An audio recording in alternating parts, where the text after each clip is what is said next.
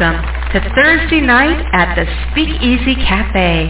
We would like to invite you to take the stage for the Sound of Ink Open Mic Poetry Night. Now, let's get started. I want your ink in our ears. Hello, everybody, and welcome to the Speakeasy Cafe Open Mic Poetry Show. I'm looking forward to this evening very, very much. I want to remind you, let you know once again that I do have, actually now it's six six-week-old kittens in that I'm fostering in here with me right now.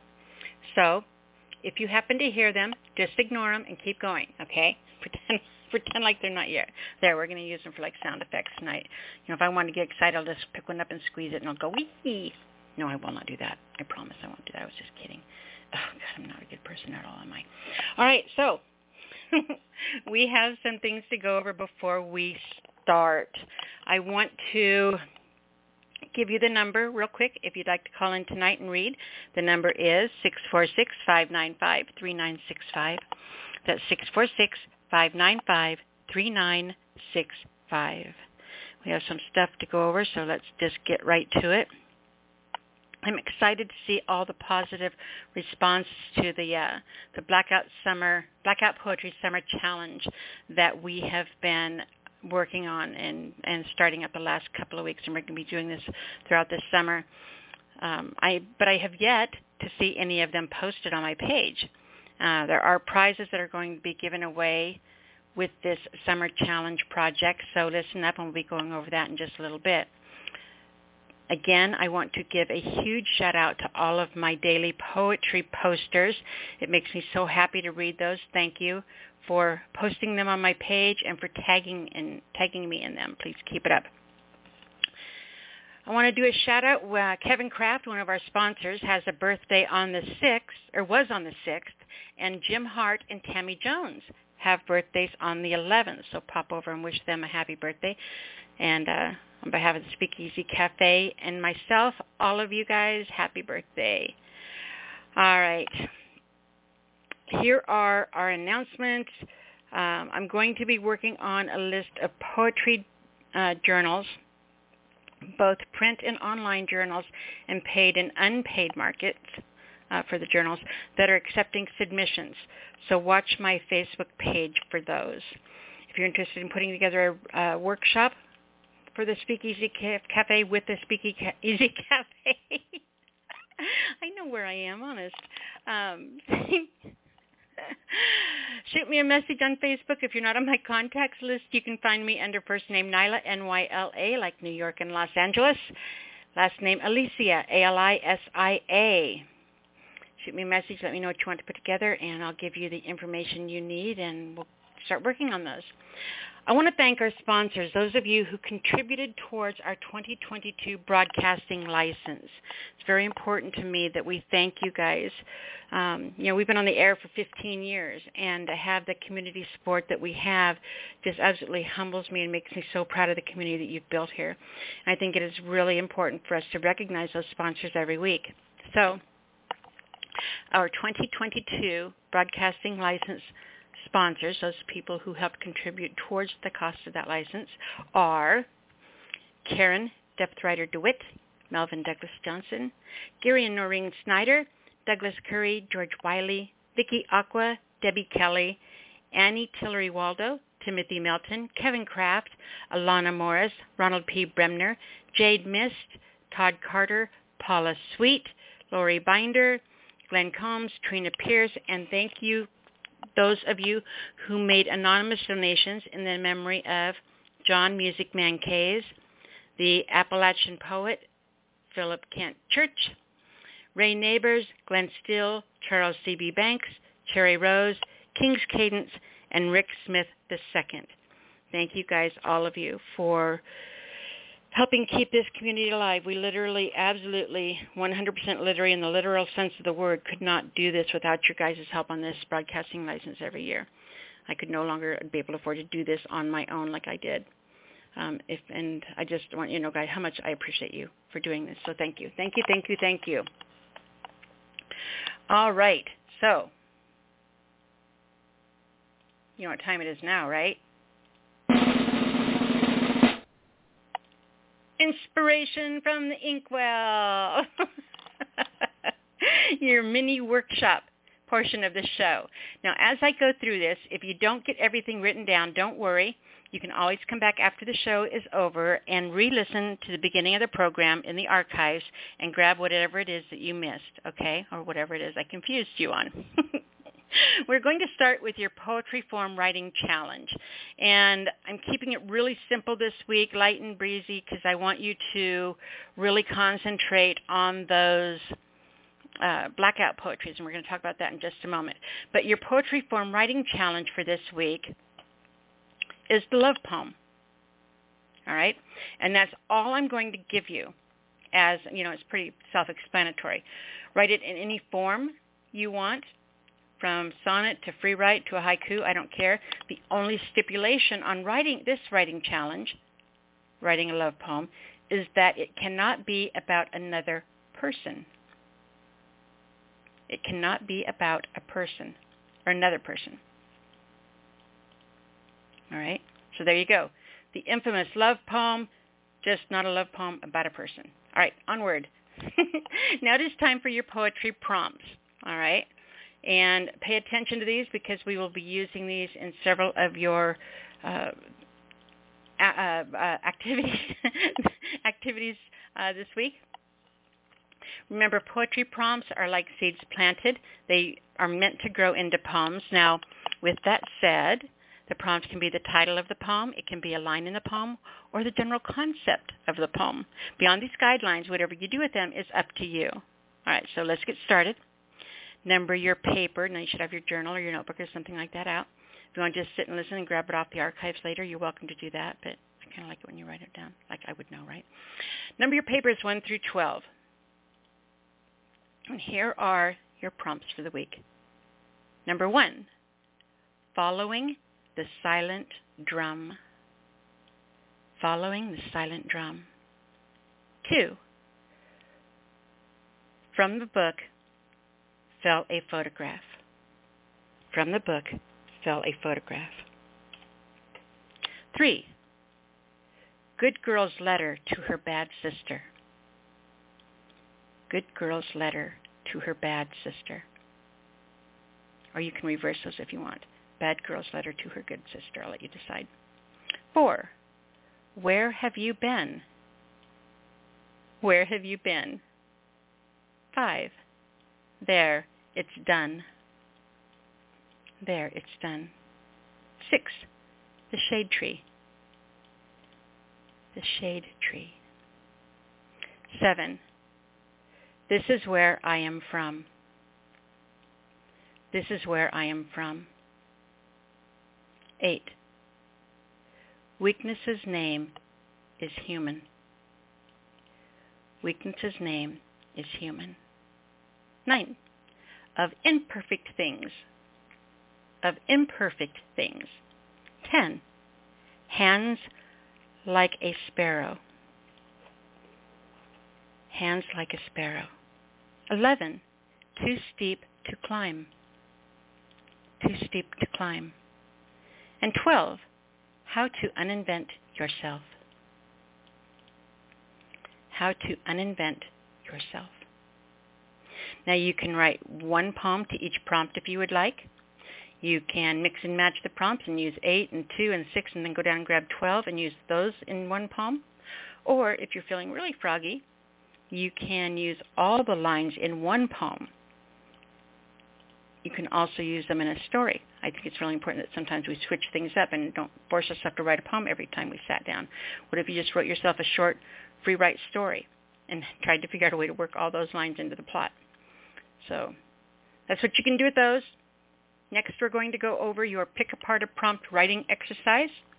This, this exercise is to highlight that what we do with the prompt before we write to it is way more important than what we write to it. All right? It helps us get away from that knee-jerk, typical first inspiration reaction, that muscle memory images that our brain pulls up when we hear something or see or smell something that inspires us. So we'll sit down and we think we have inspiration and we'll write a typical poem, a basic poem, the same type of poem that we've probably written before and that every other person who hears that pulls up the same image and we're all writing the same poem. But what if you look deeper? What if you pull it apart and twist it and find something in there past that knee-jerk reaction, past that muscle memory, past the typical poem that everybody writes when they hear something that inspires them on that topic, like October and Orange. What would you find if you poked deeper? That's what this is going to help you do. Now we talked about muscle memory. If you do something 21 times, it becomes a habit. Human nature is what human nature is. You can't argue with it. If you do something 21 times, it becomes a habit. That's the time it takes for something to become muscle memory.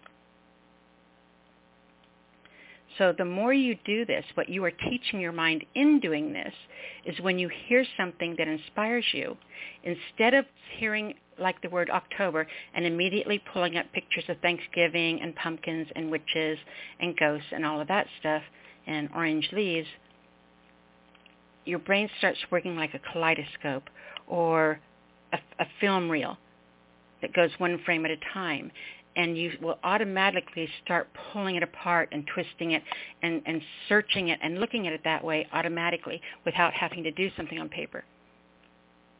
It would become separate, second nature to you to do that, to go through that process mentally when you hear something that inspires you.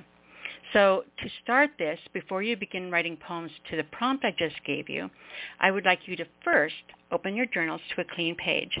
And starting at the top from this week's list, write down the first prompt, which was following, I like this one, following the silent drum. Following the silent drum. All right. So write that at the top of the page. All right. Now, instead of writing a poem to it, I want you to sit down and write at least six different poems that you could write to it.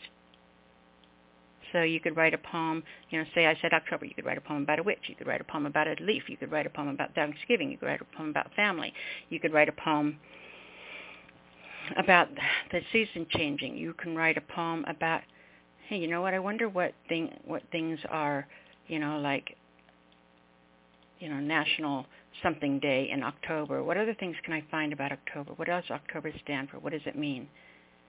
You know? So you'll start pulling it apart. So instead of writing a poem to it yet, I would like you to make a list of at least six different poems you could write to that prompt. And when you're done with that one, go on to number two, number three, number four, all the way down to number 12 until you have at least six different poems you could write to each of the 12 different prompts. Now the cool side effect of this exercise is, is that I guarantee you, like I said, human nature is what it is. You will not make it all the way through this list without something grabbing a hold of you and you're going to write something to it. And you're going to sit back and say, whoa, man, that Nyla, she's a freaking genius because uh, th- this is really cool, and I, I, I would never have thought of writing this if, if it hadn't been for this exercise. Oh my gosh, I'm so glad I did this. That's going to happen, I promise.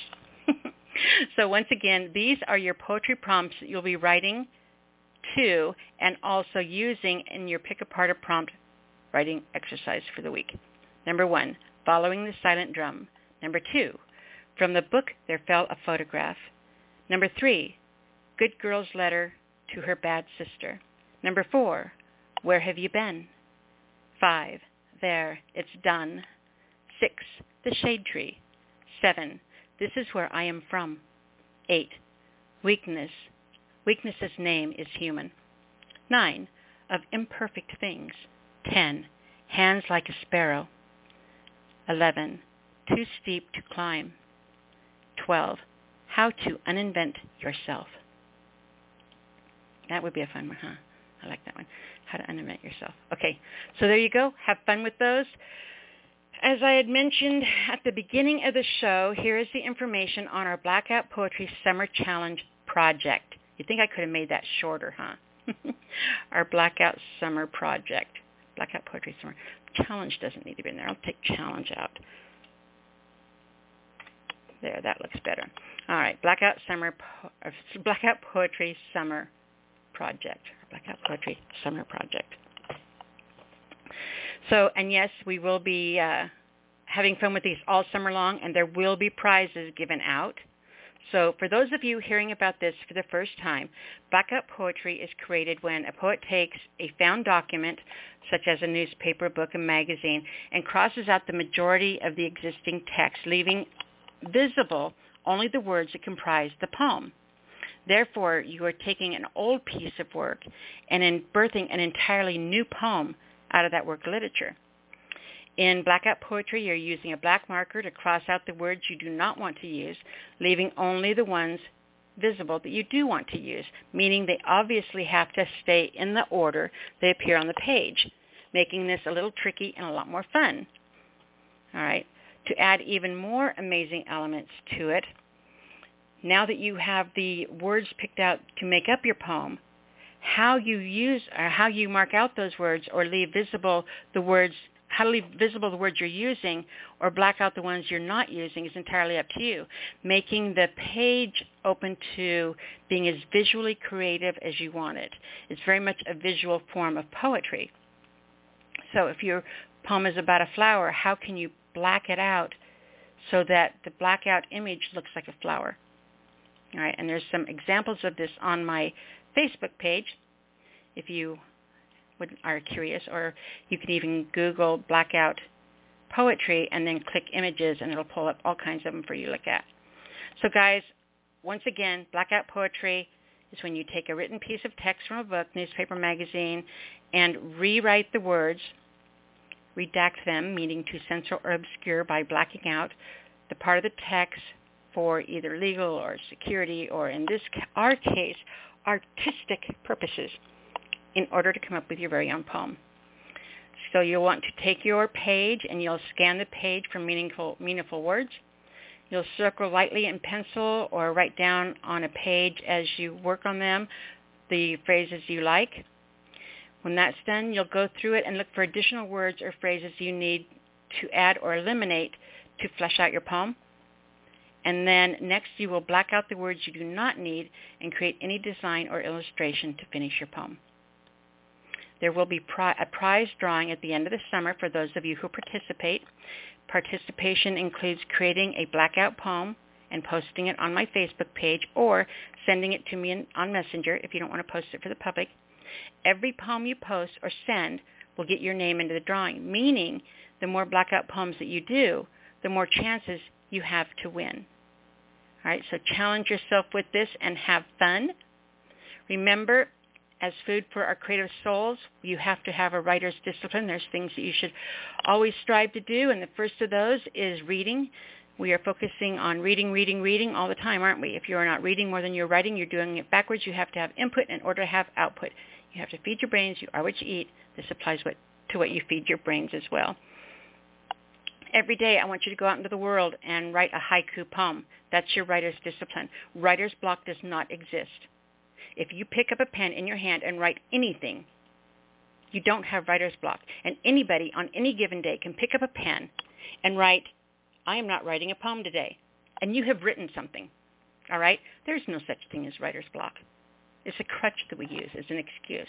What we're really saying is I'm pissed off that I can't sit down and write a poem every single day that in this microwave world that I now live in, everything's instantaneous and instant gratification that I can't post on Facebook every single day to stay active and in front of people. And you know, you're addicted to those those hot, those those like buttons. That's not writer's block. That's ego. And once you remember that you, your relationship between you and your muse is a very, very sacred thing and you remember what it's like to play with your muse and stop trying to push it out a door when it's trying to playfully take you out a window. All right? That writer's discipline. Every single day, write something. If you do that, if you feed your muse a little, it's like when you, you kiss a woman on the way out the door as you're going to work. Like you want to have sex with her. But you know you can't because you got to go to work. She's going to think about that kiss all day long. And I guarantee you, gentlemen, that you will be paid, repaid a $1,000 for that kiss that's going to stay on her mind all day long. Then if you just come home from work and say, hey, baby, baby, be my Playboy bunny. That's not going to work. Anyway, I don't even know where I went off on that tangent, but there, there you have it. so every day, go out in the world and find, write a haiku poem. Use that writer's discipline to feed your muse. A haiku poem is three lines with a 575 syllable count on those three lines. So every day, go out in the world and find your 17 syllables. Write a haiku every day. All right, next. That is it. That's it. That's all I have inspiration from the Inkwell, our mini workshop. Remember, if you missed anything, you can come back after the show is over and re-listen to the beginning of the archived podcast. All right, next we're going to play an audio, re- audio recording. We start and end every episode with a track from one of our poets.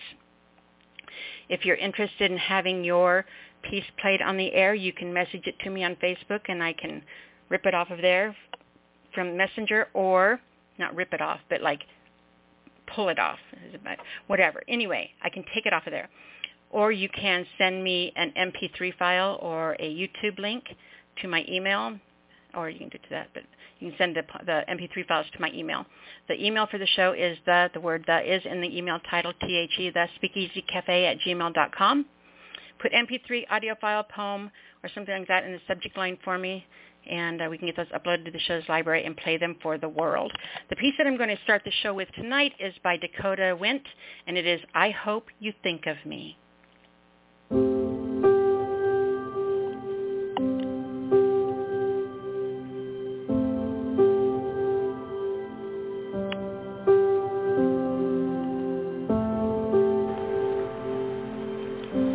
I wanted to be the one to show you the world. I wanted to take you to the Eiffel Tower in Paris or kiss you under a moonlit Rome. Like the things that would happen in the Colosseum, I wanted to rip you apart in the most poetic way. I wanted to go snorkeling in Aruba. I wanted to see the coral beneath our feet. Everywhere I wanted to be, I wanted to be there with you. I wanted it to be so that no matter what, every time you saw an airplane, or anytime you see the moon reflect in someone else's eyes. Whenever you found yourself driving through a neighborhood full of mansions just to plan out your dream life, I hope you think of me. Because I remember waking up next to you and the way the sunlight would hit your face and the floating dust speckled around you. I just wanted to drown in your presence. You were like a beautiful still in a moving world. Time seemed to slow down whenever you. If you've ever been in a car accident or a near-death experience, you know what I mean. It's a beautiful bliss where time stops and you're shown your life, all the bad choices that led you to this moment. In a weird way, you're kind of the reason I don't regret anything in life. I remember when we were upstairs and you told me that you wanted to die. You were beautiful in the saddest way. To let someone see who you really are, to be real for just once in your life put your mask down and looked at me with your heart through watery eyes. We could talk for hours about how many terrible things happen to good people. But one thing I learned from you is that even sunflowers don't last forever. They show up for a little bit as the seasons change to remind you that, hey, the world's beautiful sometimes. And then they go. Just like when we promised forever, I didn't prided myself on being able to make you smile when things would get bad. Of course, I was usually the reason they were bad, but it makes sense. We didn't have to. Like a statue of our waxed hands fallen and morphed from aging. I remember you told me that you felt me slipping through your fingers. I laughed and said the only thing slipping through your fingers is mine. But you were right. The weight of the world pulled me right through. So whenever you feel sad, just look at your wrists.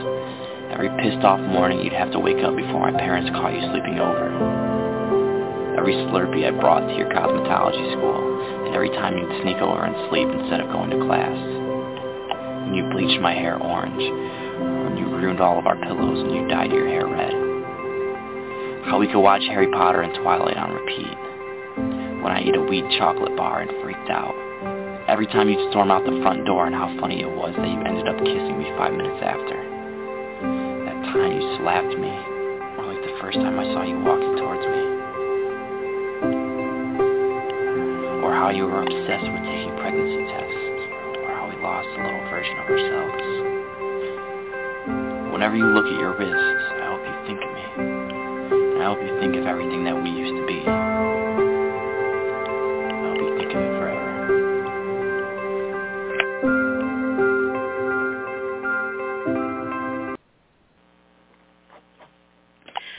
absolutely love that piece, and I think that I'm going to use it as an example for one of our poetry prompts. I'm going to write it down so I don't forget. Poetry prompts coming up in one of the future weeks because um, there's something pretty unique about that piece, and I don't know if you guys caught it while you were listening.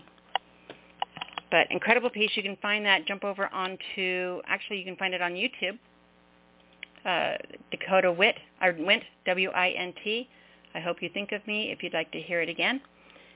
And uh, appreciate having that to play on the air. All right, guys, you know what this is. You know what that means, right? It is now time for dun dun dun. I need to get a dun dun dun soundtrack, don't I? I wonder if I could find one. Somebody find me a dun dun dun. I don't know what I'd call that. The dun dun dun. Anyway, um, so I have the drums now. Dun, dun. It's time for you, the poets. All right. so once again, the number to call in if you'd like to read tonight is six four six five nine five three nine six five. Six four six five nine five three nine six five. If you'd like to call in. If you're on hold, this is what you can expect. We do take callers in the order that you call in, such as area code. Hello, Michael. 731 is our first caller for the night. So listen for your telephone area code. When I bring you on, please make sure that you introduce yourself. Even though you know, I know, that you know that I know who you are, there's going to be people listening tonight that don't. And remember, we've been on the air for 15 years. You could go back to the show 15, you could go back to our very first show, all right, and listen to it. And if there's a poem on there you absolutely love, but the poet doesn't say who it is, you know, you never want to send your poetry out there, you know, with with a little note on it saying if found, please return to. You never you're you're literally verbally publishing your work on this show because like I said, we have 15 years worth of archives. Make sure your name's attached. So even though I know you know, come on and say, "Hi, this is me and this is my poem." All right? You can read two poems tonight keep them right around the five minute mark. Be courteous to the people who are waiting in line behind you. If the lines happen to get too busy and I need to switch that back to just one, I will let you know. But, you know, we've been doing pretty good about getting you guys on uh, to be able to read two. So, yeah, two poems, you're good to go. When you're done reading, make sure that you give out your URL.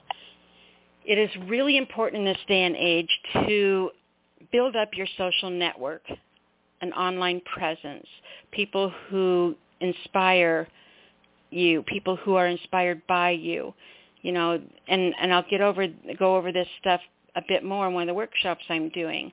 But, you know, the days of sitting around and writing and hoping somebody's going to, going to see it and come running up to you and saying, oh my gosh, oh my gosh, that's the best poem I've ever read in my life. Let me publish you. That doesn't happen anymore.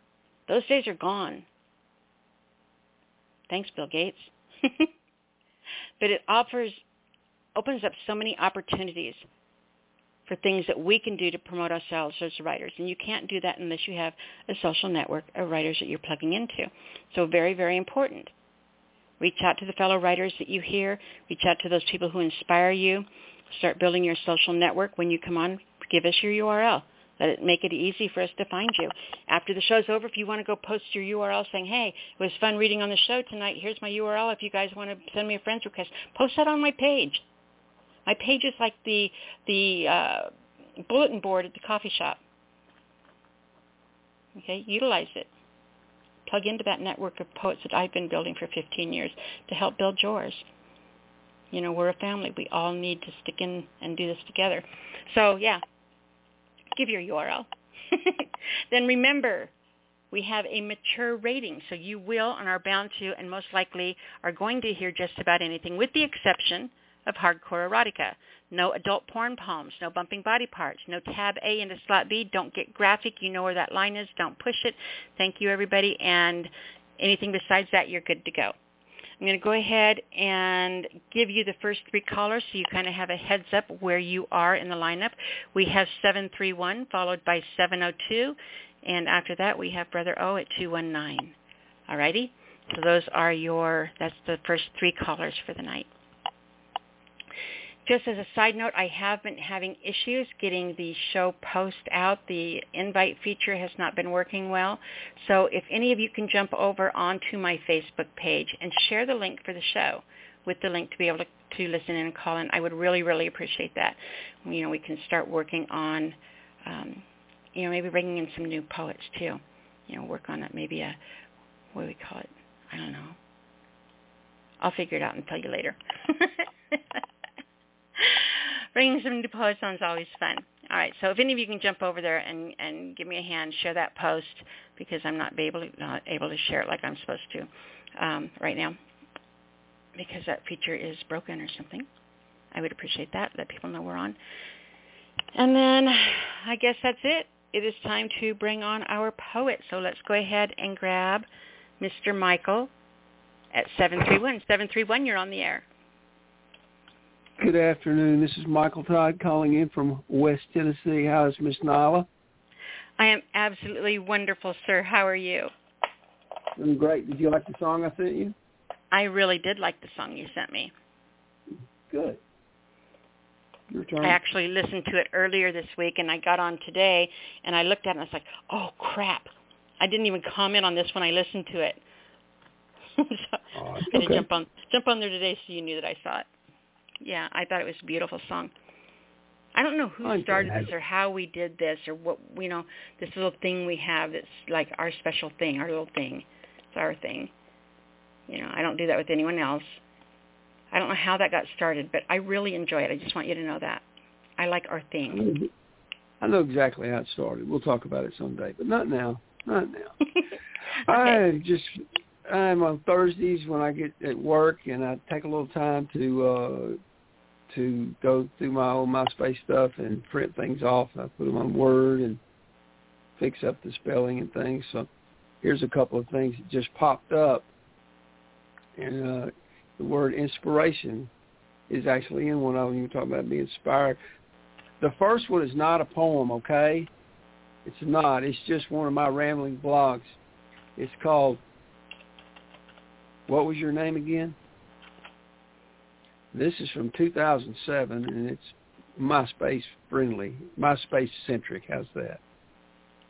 Back in the 70s, I was caught up in the Citizens Band radio ph- phenomenon. We had a big base unit with a 75-foot antenna and a mobile in our van with a Black Cat linear power boost. We could communicate with each other a hundred miles away late at night. Our license number was KBN 5197. If you were on a CB radio, you had the best one of the best one to have these in good standing. The fines were tough. We also had names or handles as they were called. Mine was Cat Power. This was from Diesel Caterpillar Implements. My dad's worked for them, so I always had one of the latest ball caps and whatever. If you see the television shows and movies from the 1970s that feature CB, the language is a bit exaggerated. Hey, good buddy is really run into the ground for humor's sake. 10-4 simply meant that you affirmed what was said. Over meant you were finished and it was someone else's turn to speak.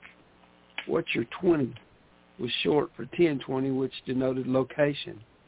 Out. See you later. Some might read this and laugh and think, what a bunch of losers. Well, who in the hell pulled your damn string? gotcha. The reality is people talk about us, MySpace bloggers, with the same disdain as though we really give a rat's ass what they think. What happened to my CB stuff? Well, the storm blew our antenna over and did quite a bit of damage to it, not to mention our roof. Dad got a good offer and sold the base unit. We kept the mobile unit in the van until the radio went south. We sold the power booster. Those were hard to find. maybe because they were outlawed by then. Those would cause a signal to go in on television and radios in the near vicinity. Not polite. With that, our two years of time and monetary investment was but a memory. I never saw that coming. I thought it would last forever. Coming soon, the rise and fall of the MySpace blogger. Did you really think this was going to last forever? In peace.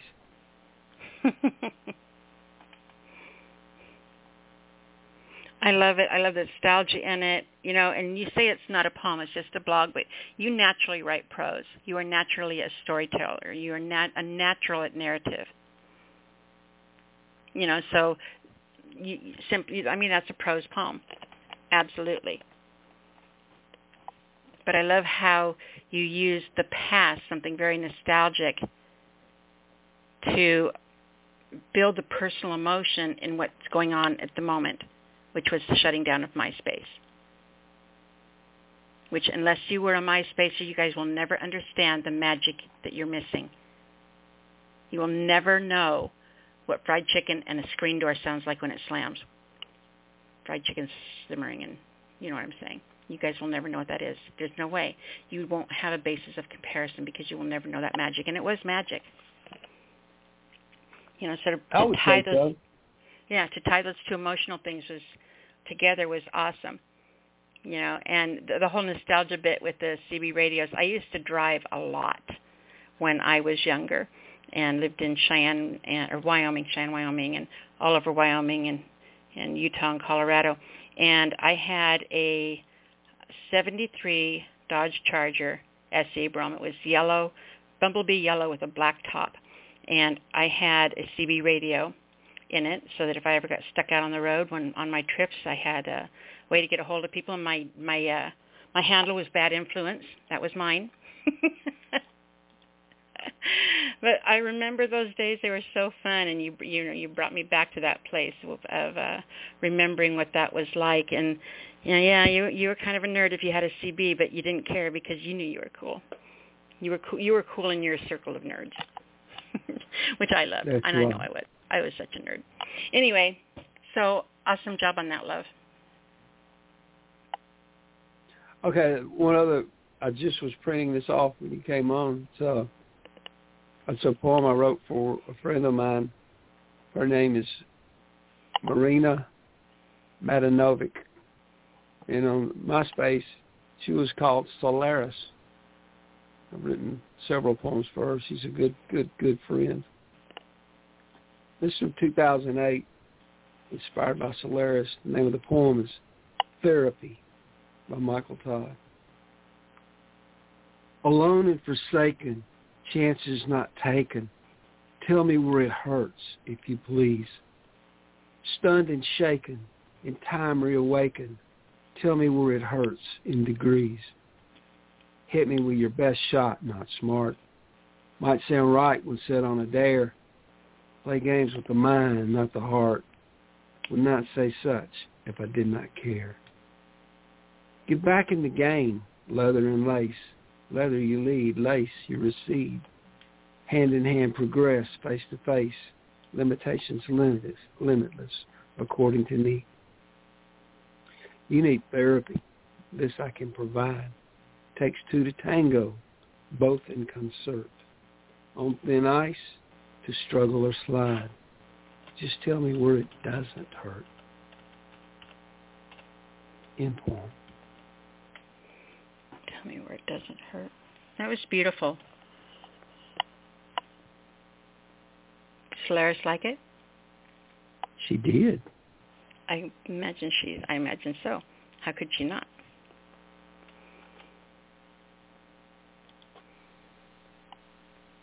Very good job on that.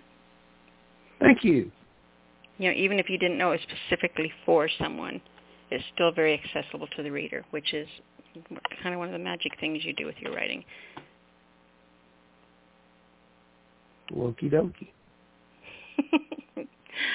All right, Mr. Michael, tell everyone how they can come find you and show you love. I have a blogs page that it's called Myke Todd blogspot dot com, and Myke is spelled M Y K E T O D D. Perfect. That's where I hang out. Come visit me. And I highly recommend you listen to him and do that, you guys, because he's amazing. Oh, wait, wait. Uh. I pushed the wrong button. Hi, you're back. That's okay. You muted, you muted me. Do it again. Do it again. No, and this no, time no. Make, it, make it count. Like the- I was, I was trying to hit- slide up and I hit the wrong button. Like the poem just said, hit me with your best shot. Bam. And then I looked over in the Looked over in the what? Where'd you pretending go? You cut me off. I'm just pretending you cut me off. You believed it there for a second. Damn it. All right. Like in the first, payback. like in the first, like in the first thing I read. Gotcha. You did too, big time. I was scared. All right. Go go play with go play with your friends. I got to go to work. All right, Michael. Thank you so much, sweetheart. We'll talk to Bye-bye. you next week, honey. Bye. Okay. I so love that man. Okay, our next caller deserves no introduction, or not deserves, needs no introduction. Need oh, he's going to kill me for that one. Needs no introduction. When you hear him, it is the one, the only. 702, you're on the air. Hi. Hi, Jimmy. How are you, sweetheart? Well, I'm good. I, I was go- I was gonna follow your rule about you know introducing myself, and you, you said I needed no introduction, so uh, uh, you made it easy for me. Um, well, we can always do the we can always do the Michael Todd introduction. I like doing this. Uh, this is Jimmy Ray Davis, uh, calling from East Las Vegas, and um, you can call me Jimmy. You can call me Word Machinist. I always tell people they can call me whatever they want, as long as they don't call me late for supper. you know, I think about Now, that now- all the time. You being in Vegas, I couldn't even imagine what Yeah. it's like to live in Vegas. It's another place to live. It's not that big a deal, really. You know why you can't imagine it? Because you think of Vegas in a tourist mindset, but when you live here 30 plus years like me, it's honestly there's casinos out that way, but other than that, there's suburbs and stores and schools and the crime heat, and the heat is so and the bad heat, there. the heat is bad, yeah, because we have. It's uh, I always hear that, you know, well, it's a dry heat. You guys are okay. It's a dry heat. And it's like, yeah, you know, it's a dry heat, but it's 115, 118, and you have that bottom heat that the concrete all soaks up. So you're getting it like an oven. You're getting it from above and you're getting it from below. Yep. So it's hot. It's hot. If you've been here, you know that it's hot. Um, so, uh, Nyla, we, I just got back from a vacation. As you How know, was Utah? Oh, it was great. It was beautiful. It was, you know, it's about 10 to 15 degrees cooler. Uh, fishing was slow, but that's not really ultimately why we go. We we go for the mountains and the air and the scenery and family. So uh, it was an excellent trip in all those respects. Have you ever tried frying an egg on the sidewalk? Yeah, yeah, I- absolutely. And, and actually, um, where you want to fry it is on the street itself, on the blacktop. It's much hotter than the sidewalk. You can walk on the sidewalk barefoot. You cannot step on the blacktop in summertime in Vegas. You will burn the skin off your feet. Try running across the street. I dare you. That's my challenge to anybody who comes here. Run across the street barefoot in the middle of summer, middle of the day, and uh, let me know how you make out. I uh, I have a challenge for you. I have some homework for you you. have a meet. Oh, So I want you to, on one of the hot days, I want you to fry an egg on the concrete. And I want you to sit there on a nice cushion so you don't burn your buns. Can't have no machinist burned buns. Um, and I want you to use your phone and video the egg actually frying or changing color or starting to cook. Yeah. All right. Then Well, I want you to use easy. that video as a prompt for a poem which you will speak over the top of the video and you're reading the poem as the egg is starting to cook. And the poem's going to be about egg on concrete or, you know, something like that. You you started off so easy. You just fry an egg on the concrete on the on the on the street. That's easy. Now tell me that. Tell me that's not a Jimmy type thing. Doing a voiceover on a video with an egg frying on hot concrete. That is so you. Yeah, but I have to figure out if I'm going to do it off the cuff, if I want to pre-write it, or if I want to video it and then overlay it with the poem. Try it. Try it all the ways. Figure it out. It'll it'll take you where it wants to. I will figure it out. No, Nyla, we always we often talk about uh, me and you always uh, usually have conversations on here regarding spoken word in and of itself and the performance aspect of it. Mhm. Um, and it doesn't mean that everybody who reads has to go crazy. It's not what performance is. It just means sometimes it's shifting the voice a little bit. It's the lengthy pause uh, for inflection, um, and you know, a multitude of other little things. However, we can get rambunctious with it. Uh, think cracked oak cello. Um, and what I brought tonight, the two pieces I'm going to read tonight are going to be two pieces that are going to be read in the character of the poem. So each poem is about a specific character created by me, and uh, I will read each poem in that character's voice. It's and it's something that honestly we should do. We need to do a workshop on spoken word. We'll bring in some other. We'll bring in some guest stars and and, and go over some of these uh, techniques. Like I said, this is something that not everybody has to try, but it's kind of fun, and it can add another layer to the writing part of it. Oh, it absolutely 100% does. And all it takes is people to, it's a hard thing, you know, letting down your guard and doing the whole acting thing and being, you know, that's a real hard thing for a lot of people. It was hard for me when I first started. You know, and I had to have someone slap me upside the head and say, yo, you know, because I did the same thing. So it really takes someone to give you permission to be flamboyant to understand that you are literally the actor of the words. You are the voice for those words. You you are the actor that brings those words to life. And if you look at it that way, you know, it's not really you sitting there acting however it is, like I do on my stalker poem. I mean, that's pretty freaking weird that I get on there, you know, but it's not me. It's acting the words. And it is so fun and gives you such a freedom that I think it would be It's- amazing I to do a workshop on that to to show people or to help them learn how to do that.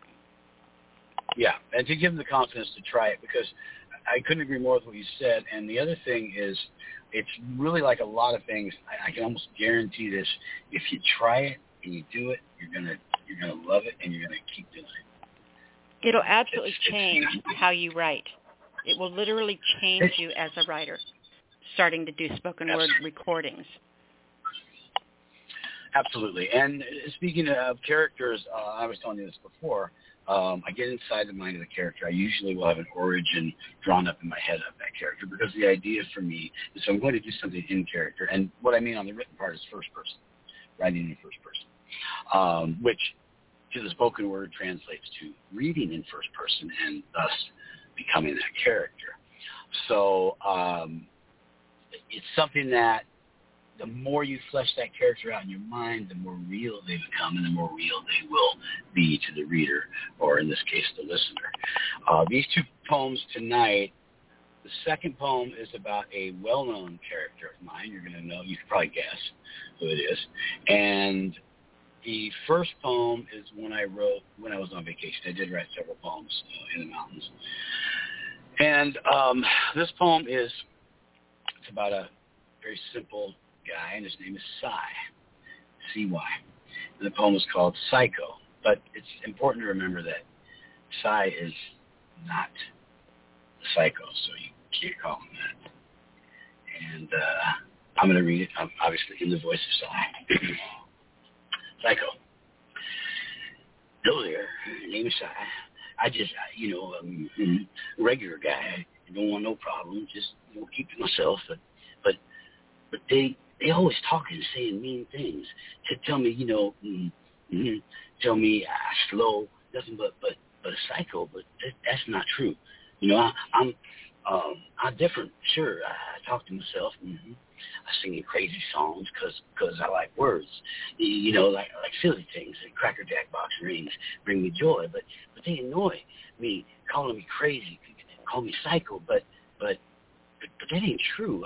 My name is Cy. I just you know a little a little bit slow, but but just just a regular guy. They, they they're gonna push me. They're gonna push me too far, and, and I, I well I'm gonna I don't I don't know what I'm gonna do, but but I'm not I'm not a violent guy. I, I just name aside, regular schmo, not a psycho.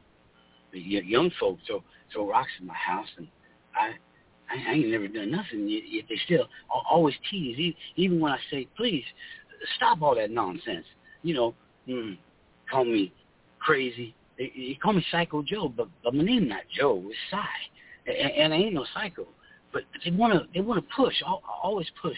One day though you know one day it's it's you know mm-hmm, it, too much. It's, it's too much too much. I, I can't say what I do but but I'm not I'm not crazy. No no. Though I may be slow. I ain't no psycho. Just you know a regular guy makes me want to cry but uh, on my business I go not not a psycho but you know it's a regular just a regular guy. His name was Cy. And I saw the blood. I saw, saw the blood on the ground. No sound, you know, quiet, uh, like a gravestone, all alone now. Uh, not a killer, not a psycho, uh, just a quiet man named, named Cy. Just a, just a regular guy. Never, never kind of shown not a psycho, though. Not not a psycho, just a regular guy, now and forever, all alone. And Paul. That was freaking incredible. Oh, you're just being too nice. no, it made me want to cry. It made me want to go kick those kids' asses. It made me scared. It made me I mean, it just filled me with empathy for this guy. Just this whole gamut of emotions that ran through me listening to that. That was phenomenal, Jimmy. That may be one of my one of my that I think probably comes up to my in my my top ten, maybe my top five favorites of yours. Well, thanks, Nyla. I, you know, we talk about different approaches to poems. I, I literally, were, I was, it was one of the nights up at the mountains there on the trip, and we were sitting around the fire, and I just, I just had this, I just had this like kind of a, it was kind of an idea that I was toying around with a little bit, and I started kind of, kind of, I went away from, uh, you know, the, the, the group right there, and I just started kind of spouting a few of these, these uh, things, and I realized I could write this, but I kind of, I needed to speak it first and write it because there was a lot of repetitive words uh, to, to convey this character, uh, you know, to convey their personality and what they were going through. And of course, you know, in true Jimmy fashion, there's a little darkness at the end. Uh, what was it? I think it was uh, Jessica Brooke Miller uh, made a comment on the poem when I posted it. She didn't want to read it because her she had an uncle or somebody uh, in her family named Cy, and then she said she read it and she liked it. And she had all emotions, but then got to the end and and I had to explain. I said, well, you know, it's it's not really cut and dried at the end. We could say he's going on and on about not being a psycho, but then there's the blood, so maybe he really is. But maybe not. Maybe he's framed. Maybe this something happened, and now he's there to pick up the pieces and basically look like the perpetrator. So, as always, a lot of open ends. Um, and Nyla, one of your favorite characters, I believe, of mine. I've probably written more poems about this character than anybody else. Who is it? There's so many, I don't know. Oh goodness. Okay, you get F F plus. F plus. Um, no, no, it's Old Bill from the Abattoir. Bill. And Old Bill, uh, you know, I wrote Abattoir, and it was really long, really epic piece. It's my if I bring it, I'll probably only read that one because it's a long piece. But um, I wrote several poems. I, I wrote, I read one a few weeks back, Old Bill, Word Machinist versus Old Bill, or the, whole, the creator fighting his creation. And this was uh, an Old Bill solo piece that I wrote in 2009 uh, maybe three years after Abattoir. I don't think it was the first first one, but and again, this is so this is Read as Old Bill, and it's just called Old Bill. I am timeless. I am death, usurper of your greed, worm in the core of your heart, the want inside the need, mysterious and militant, defy what you achieve, the splintered wood from your cross, twisting what you believe. I have vanquished evil, fought for what is true, but part of me is evil, just like each of you. I am the one bringer of doubt, talon to make you bleed. My minions tend to congregate in your church of need. A bastard king, a pawn in chess, and a player of the game. The strongest one of the weak, the ragged, sick, and lame.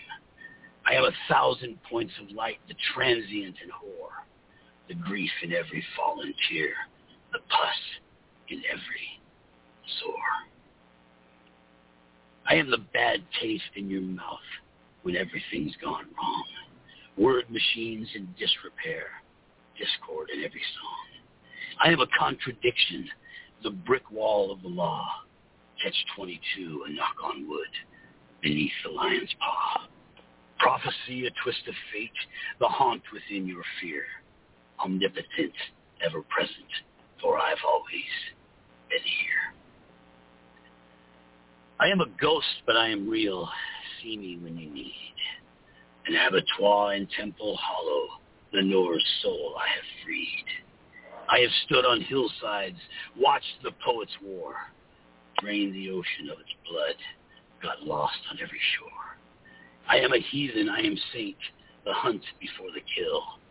Call me angel or demon. My name is Old Bill. And poem. He's like iconic. He's an iconic character of yours. Right, right. And we don't, and I've never really revealed is he completely good or evil. He's a little bit of both, but then again, aren't we all? So, um, yeah, he's a, he's a fun character to uh, play around with. Um, hmm? How many times has somebody said, Jimmy, you need to do a book? Um, I can't count that.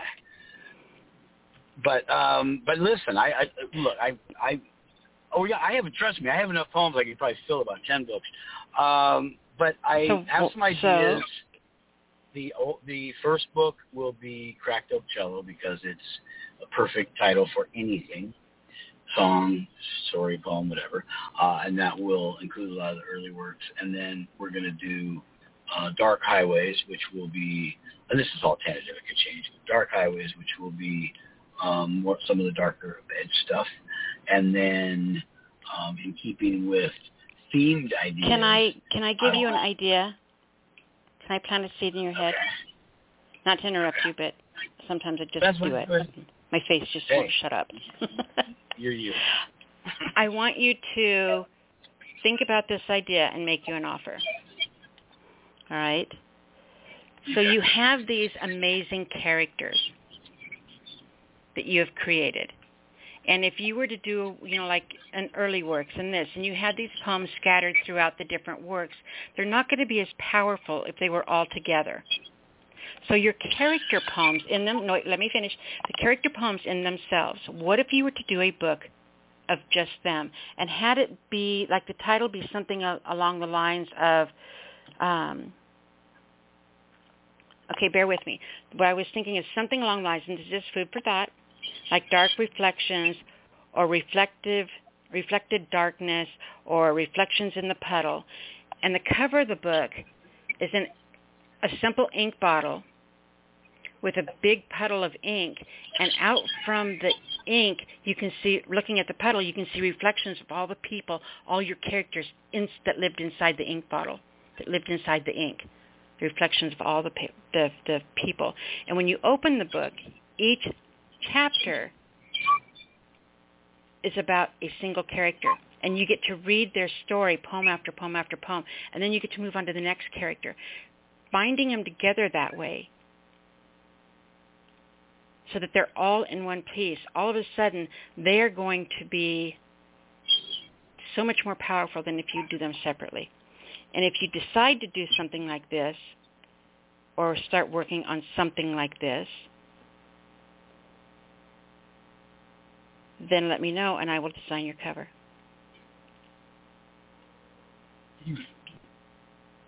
Very tantalizing offer. I like the idea of what you before you, you jumped in there. What I was from my the third idea was kind of similar to that. Was um, but it was an idea because I have so many old Bill and Abattoir poems already, but I don't have a lot of other character poems. Um, was a book of just the old Bill stuff, which would be the Abattoir Chronicles. Um, but but that said, I do uh, I like what your idea is, and it's definitely something to think about. Well, it makes it it make it gives it an emotional pull. It gives it, you know, everybody has a book of my early works, and everybody has a book of, you know, that type of stuff. But if your book has a theme, it makes it stand out different. It gives it more intrigue. It gives it more sex appeal. It gives it, you know, more of an interest of people to want to know the stories of these guys. You know, the whole marking of it, the whole way it's perceived. It's a, it's very strong. You know, when you have a theme to your book that's something emotional that people are going to get excited about. So just think about that. Everybody think about that. I mean, you know, when you're putting Yeah. your book together No, and doing a- stuff. That's a great idea. You know, when I came back to, to writing after that six or seven year whatever hiatus, um, and you're exactly right. You know what you said earlier in the show. It's not writer's block. It's an excuse, and I and I care. And I wrote that excuse for a long while, but um, pandemic uh, affected me enough right at the Mhm. beginning there to start writing again. And a lot of those poems that first year, well, most of them were related or themed to that, and I thought about that as a theme for another for another collection as well. So. Yep. Yep. All right. Well, that's definitely uh, good food for thought. We'll definitely mull that over, Nyla. I appreciate it as always. And let's get rolling here. I already took up way too much time. Sorry, poets. Me and Nyla get going, and we're just chatty Cathy's, um, mostly her. And um, so Jimmy Ray Davis on Facebook, friend me up. Let's talk. Let's uh, collaborate. Let's figure it out. And uh, I swear I'm posting my poems for now. That could change. Hopefully will soon. And uh, ReverbNation.com forward slash word machinist to catch all. That's well, all except for the couple that I sent Nyla that she hasn't figured out how to send me back yet because I lost them on my computer. Um, but all the other recordings of mine are there, and they are free to listen to. So check them out. And there's some. I use sound effects. I use music um, because it's performance poetry, it's spoken word, and there is there are no limits. So have fun with it and just get crazy and and break those break the limits that aren't there. Nyla, thank you. Um, I'll see you next week. Fantastic job tonight, Jimmy. Love the reads. Thank you so much for being here. You're so welcome. Love you, Nyla. Love you too. All right, our next caller comes from area code 219. 219, you're on the air. Hey, now how you doing? This is Brother O speaking. I'm Call doing wonderful, brother. Oh, how are you? I'm doing good. It is fantastic to hear from you. Thank you. What are you bringing us tonight? Uh, I got this poem called DRLS is missing in the black community today. That's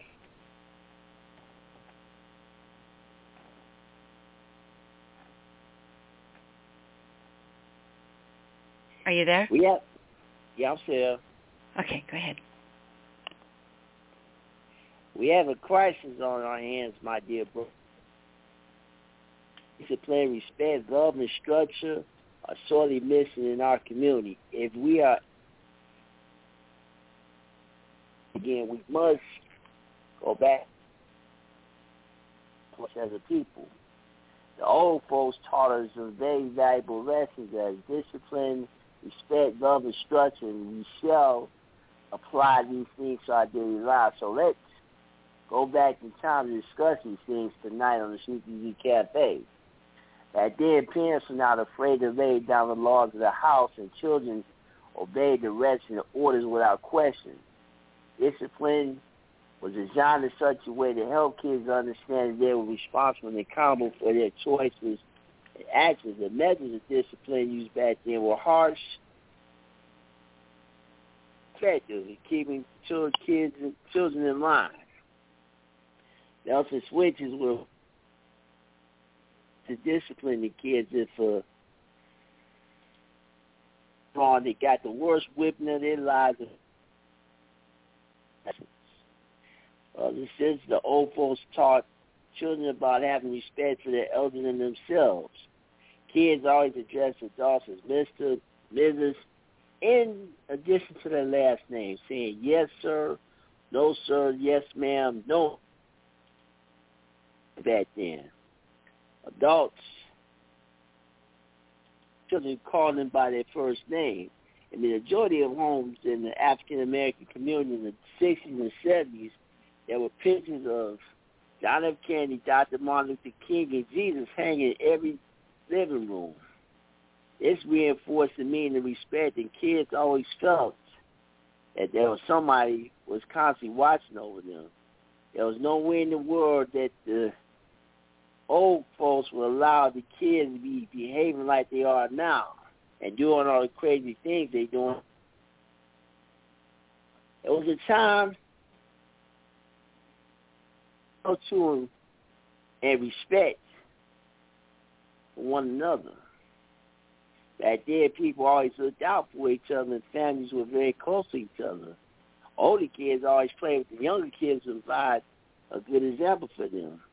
Most parents show their kids just how much they love them. In most African American communities in 60s and 70s, it takes a village to raise a child. What I mean by that is they knew one another and worked together kids. The old folks back then emphasized structure in our community. Families with two-parent homes were common back in the day. Men played, major roles in the community, were very visible in the leaders of their families. They also believed in the value of a hard day's work. Real men always provided for their families to spend quality time with their children. Fathers didn't run out when they looked like real men and dug deeper within them. Their children can follow their example. He's provided financial, emotional families. Kids will always go to church and read the Bible every Sunday. But always wore dresses and were kept in line by the church mother. That they taught their children to be independent and stand on two feet by the time they turned 18 years old. Brothers and sisters, what I've said very important for obvious reasons. It's different than it was a generation. Our community is beleaguered by broadcast on TV and live movies and beleaguered by the immorality and lack of moral standards now. These ideas will work if we all come together and say we have to be more accountable for our choices.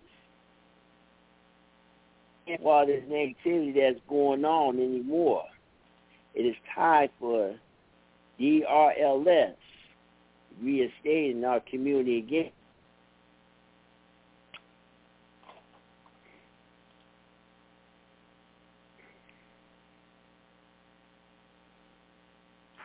In poem, hello? Okay, I didn't hear you say in poem. Sorry. It's like, wait a minute. Is this is this a dramatic pause? What? no, I said poem. I might have said it quickly. Eh, maybe I didn't because I didn't hear you say it. So no, I'm here, brother. Oh, that was a phenomenal read, honey. Thank you. Absolutely love that. I love how vulnerable you are and how open you are and how much Thank you. I appreciate it. inwardly and outwardly you share of yourself. Yes. Absolutely. Are you going to read two tonight or just the one? Now I'm just doing just the one. Okay. All right, sweetheart. Do me a favor and tell everyone how they can come over, show you some love, read your work, all that good stuff. Oh, you can find me on Facebook under the name Omar Brother O'Gadley.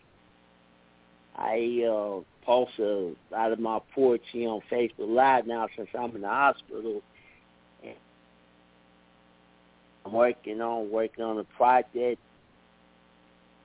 A lot of great things before this. So, so after the operation, I'm going to full go.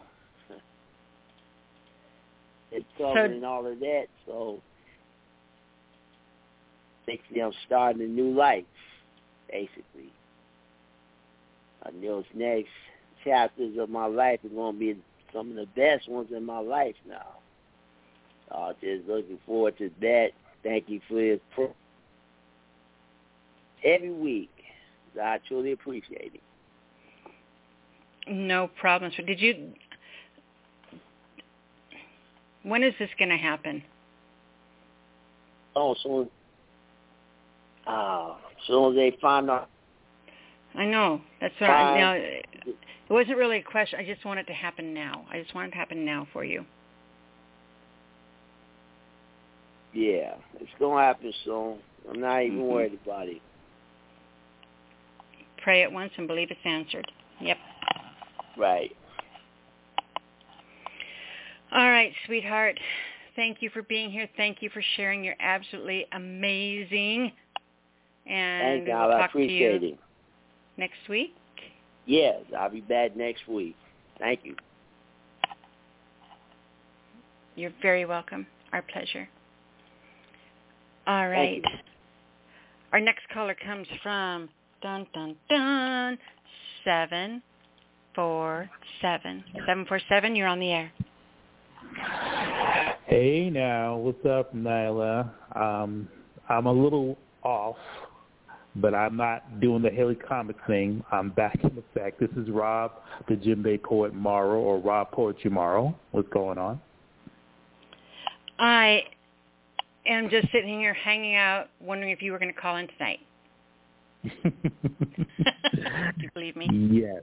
Well, heavens be, I am here and I'm back in effect, and um, yeah, it's been kind of been a little bit hectic for me, um, and um, so I've been kind of been trying to focus on um, like hang, hanging on, but um, I also been writing and also been drumming too. So yes, it's been um, it's been that it's been that month, been the actually been a couple of months. So. Well, I am glad you are here. You know, we all have life that gets in the way and blah blah blah blah blah, but you mm-hmm. know, even when you're not here, you're missed. When you're not here, you're still here with us and you know, mm-hmm. when you show up, there's a place for you at the table always. Absolutely. And actually, um I'm gonna write. I'm gonna. I did two. I'm gonna do two pieces. One of them mm-hmm. was a prompt when the last last um, time I um, called. Um, I forgot the the rest of the um, the beginning of the, the first uh, beginning of the, the the title, but the la- the end of the title was the end of the world. It's I think it was something such and such fidgeting or something that you know that happens during the end of the world. You, you know more than I do, but um, but at the last piece, the last uh, part, I wrote something. I wrote something about the end of the world. So awesome! I can't wait to hear it. Yeah. All right. Um, here it goes. Uh, doesn't have a title. All around me, all hysteria. Countdown approaching. Flare, solar, impact, 30 minutes. Last teardrop stain, dried. Fearful anxiety subsides with others running like rabbits scattered across dirt fields, avoiding the unavoidable lawlessness in order, just like something running interference, unknowing of universal judgment, awaiting fates of almost 8 billion. Hearts of a feather must balance together, each citizen, different nationalities, different colors, different backgrounds, handling the world's conclusion in their own unique and disturbing way, praying, looting, holding tight to loved ones.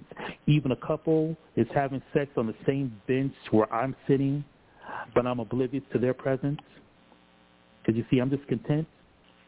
Witnessing the apocalypse without feeling apocalyptic. I'm just taking it all in. Feeling hope caressing my soul, making me grin. It's doomsday, but I'm not feeling doomed. This positive anticipation of what lies ahead, weird as it may seam. Riding the motions, not from ending, but a continual, another chapter, leading new realms of footsteps and eagerness. I fidget like a shy boy at a high school dance. I come to accept life's new dawning, awaiting the next episode, preparing to excel further exploration of zeitgeist, spiritual promise, dark drawing pictures in celebratory fashion of a light that could, will continue to shine in this supposed moment of doom somewhere over the infinite pathways. And that's that piece. That was phenomenal. See, that, sir, is why you're missed when you're not here. Thank you. You're very welcome. What is your second piece? Yeah. Um, yeah, I kind of wanted to, I kind of want to do, uh, I was hoping to get a little more input from this first piece, but um, yeah, that's something that just really, you know, real quickly, real quick before I get to the second piece. I think it was more not not just the end. Yeah, I don't think it's more of a you know. What influenced me? Not only did it, flu not only this, um, which the, the prom influenced me, but also this movie with Nicolas Cage called Knowing, where Uh-huh. they had all you know, all these disasters that were happening, and they and used numbers to try, try to find out what it is, and then the final number was you know the solar flare hitting the earth and everything destroyed and stuff. But and and me, I'm just like you know what y'all, mo- excuse me, my friends, but y'all motherfuckers always want want the end, want the end of the world to happen and stuff. But then I took when I wrote this, I took the time and I said, you know what? I think this is a reflection of how we personally feel the self deprivation within, within people who are depressed, who are sad, and they and they use this way of talking about world's end when they feel that's what they're feeling. But then at the same time, you know, there is a sense of glimmer of hope, you know, and that's where I write, you know, it's not the ending, it's a continuation. You know, life still goes on, you know, it's, you know, kind of contradictory when, when the world when, when, when it blows up. But, you know, we might end, but the world is not going to end. yeah, yeah, exactly. And at, even at the end of knowing the movie, you know, where the where the, where those where they drop those kids off in a strange plant, that tree was the tree of life. You know what I'm saying? So Uh-huh. there's something that's beginning. So there's a continuation. So that's what I got out of it. So it's you know pretty intriguing. You know. So Well, it's absolutely phenomenal what you did with the uh, with the prompt, and absolutely, like I, it, it was like a roller coaster to listen to. And I apologize for the short comment. Every once in a while, you guys don't know what goes on behind the scenes, but while you were doing that, just as you finished, tech support popped a message up letting me know that there's line issues. Mm-hmm. And Right. so I see this big red message flash on my screen, and Oh. so that was the result. You got the you got the brunt of that, the result of that distraction. So I apologize for that, love. yeah, it's all about we. Well, that's how the way we welcome each other back when I've been gone so long. That'll teach you, damn it. yeah, I get the message. I'll I'll No, cut it. To, I'll, I'll cut it to three. I'll cut it to two to three weeks. Okay. anyway, but but I indeed mean I did indeed absolutely mean what I said. This is why you're missed when you're not here because as, that was just an incredible piece. And the fact that it was, you know, from one of my prompts just makes you like get all the cool kudo points too. yeah, exactly, exactly. I appreciate it. So this is this second piece is entitled "Weary." So weary, flow in silence, thus unconditioned, recollections painful yet resilient comeback through chants of water, saturated soil, saying hello to congregations on altars, gawking sunrises over desert terrain behind stained windows, opining generational achievements and curses left for the unborn. Ask myself, did I make it? difference? Can we escape our indifference? Can we set records straight as the inevitable came and gradually dissipate? Interior battles where prisoners weren't taken, rise in exuberance, enticing convictions to smile finally. Elders permitted me to shine at their discretion. Every essence I embrace, my family, my ancestors living within, confined no longer in corners of captive audience, given unsolicited takes about the discomfort they find in my journey, but I cease to appease their fear and ignorance. As I excel, roused by drum rhythms and dancers draped only in waist beads and black pearls, moving seductively in my mind to feel the feel power of this release. Pure climax, jubilantly letting it go. A great warrior, no longer weary, recognizing his weakness is to build his strength. Resting on foundations of complete habilitation, now making others discontent for my freedom to exist without consent, amassing total callings of declaring my rights of passage, no more stalling as I move along. And that's that piece. How, how dare you face the injustices that I have caused and not behave in a way that does not make me feel comfortable? I love that. Oh, I'm sorry. I'm sorry. Am I not? If, I, I, am I dealing with this in a way that that you know makes you uncomfortable? Are, are you?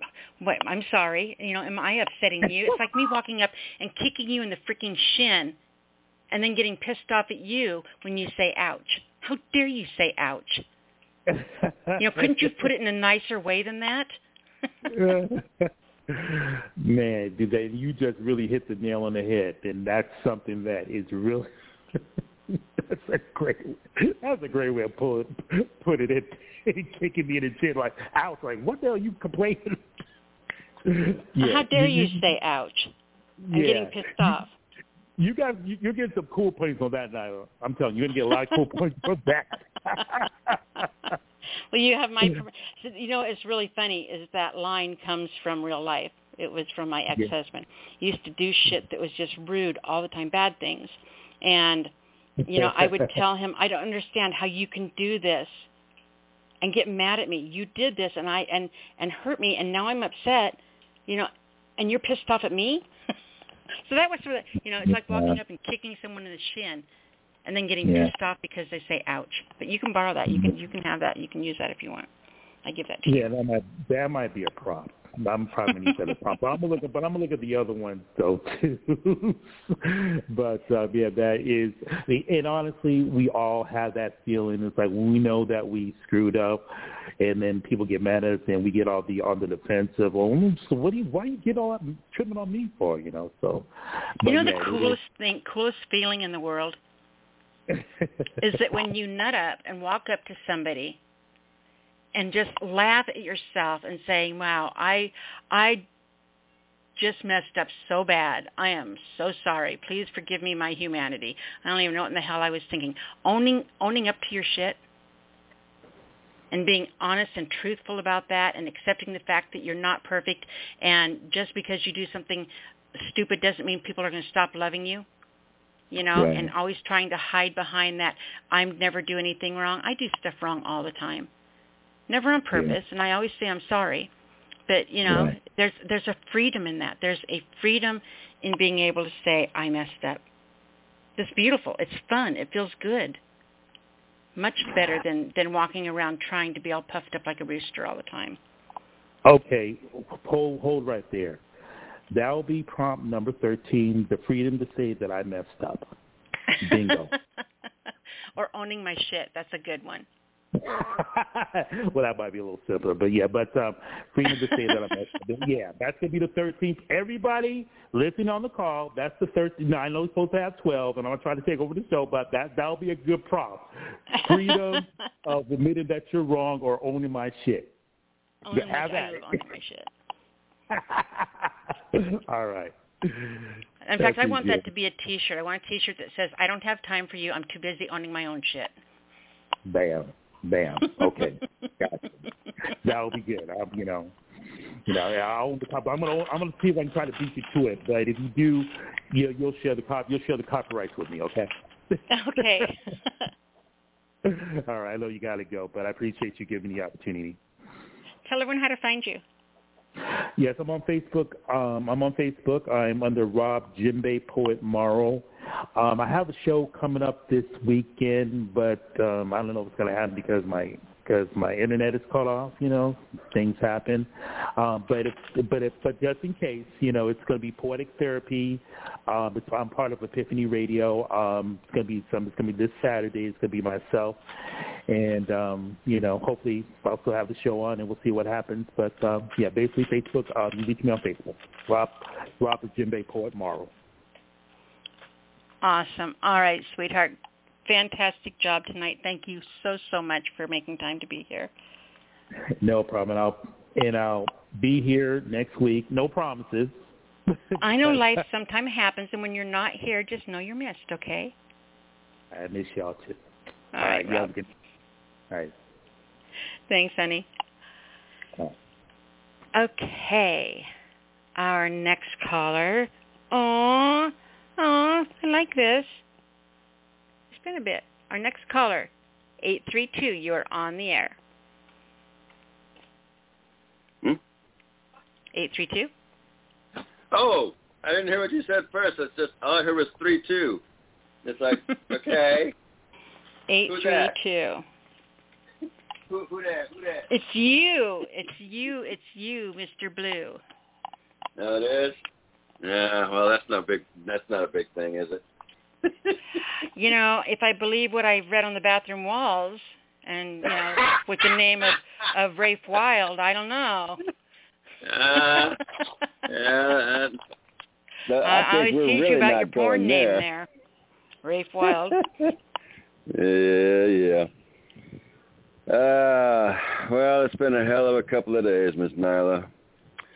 I ain't even really going to go into it a whole lot, but I really, really am glad that the days uh, off I had actually ended because they weren't worth a damn it came down you know to if the there's end a of it day all. like hell, you know, we should be, th- you know, we love our happy days, but when we have a day like hell, we should be able, we should be happy to have those days because it gives us a chance Yeah. to walk through hell for what we believe in.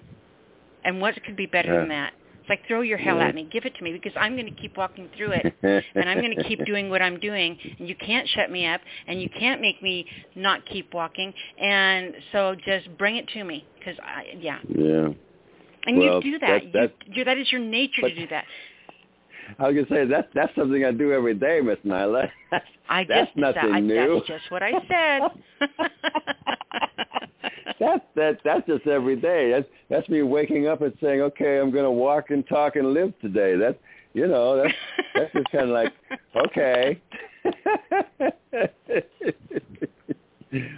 yeah. Anyhow, I got uh I got something. uh I like the way it came out, and it's, it's one of those pieces that uh it definitely took its own. uh took on its own uh, um, perspective, I guess you could say. Um, it's called. Um, I'm just going to call this one Three Breaths. That's not going to go. Anyway, three breaths, three deaths, the depths of a stone stolen from the sun when we had skin. Kinka. Ground brown and dirty, we have been thrust into the coals of an ember-crushed sun, burst, radiation burnt clean, a pattern against the dreams we took with us to the grave. Won't they? We were interred, saw soil before the invaders destroyed what we had touched. In God we trust, who you fooling? We shook our rattles with the vibrancy, the vibratory skills of the wind, the shimmering air in summer's heat, wither, Zeb Yusef Olga. Oh, The ground shook from the mountains. We watched them rise. We drew visions with the water to quench our thirst. The spirit ones were among us. Mystics covered their feet. Mysteries. Earth became dirt and measure. Food came from flesh and seeds, medicines from plants, trees, and roots. The land was rich and sweet. Sunbeams, mooncraft, did not smoke and reek with the rot of destruction. Neath annihilation, first forest gave us greetings. Oh, those who stood praying. Thonin Thunder songs came to us in our sleep. Our voices shook as if echoes to their juddering harmonies, their gray lines as hard as the hills they swept over. The home created veins and versions of lightning, split the sky, split into recognition within the retinal passages of our eyes. Oh. And for that blind split second, there was nothing but light. Dark, an echo reflection of lightning for the fireflies. Tihomba, wadaku.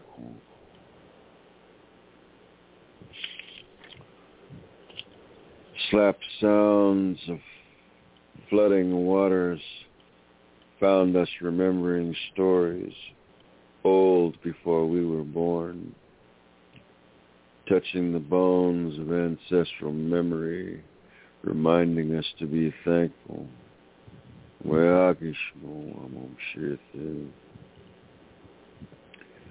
Starlight, nighttime we still thrill to the hunt. Strength for the people so that they may live. Spiritual food is necessary as flesh times change. Death shows us who the dealers are now, handing out packets of disease, the rage of fever, all in the name of all in the names of, oh, yeah, that. Creaking timbers, the crush of old bones, he asphalt, burning stones, and the fodder of an ancient earth as it settles into the soil.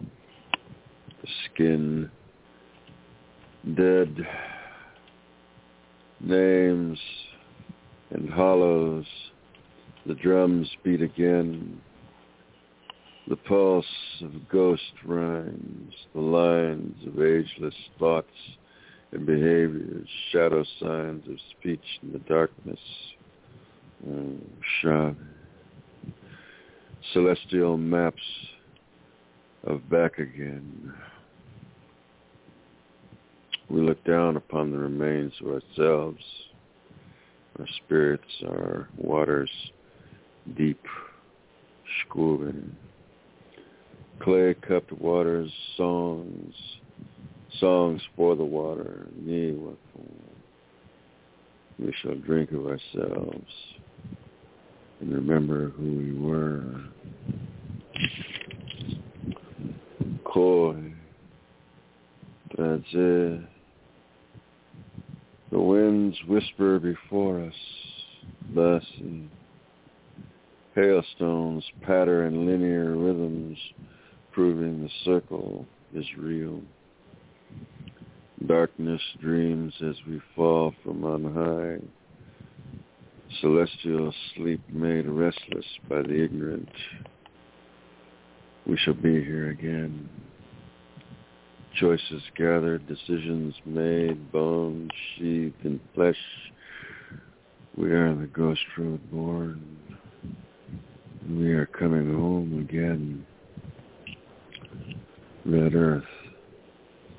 Donc, janvier, entrance. Wow. So tell me about that one. Well, it's uh, you know I was thinking about the holiday and all, and the, you know Fourth of July and all of that, and you know home of the free, land of the brave. And it's like, you even know that? And I've actually, do you even know whose lands you're on that were here in ageless time before the, the current maps and settlements, and Mhm. not not any specific you, but just on a general level. Do you and any anyone know whose lands you are on? Have you spoken to the land that you're on and the people who were there first? making your own personal peace with those who were there before anything occurred.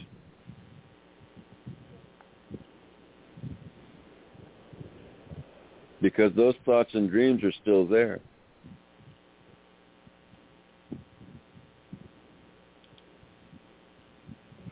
This is very true. See, you you you make us think. You you make us face things that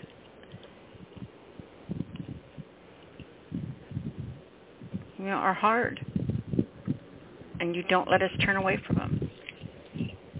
Why you walk through hell every day. Yeah.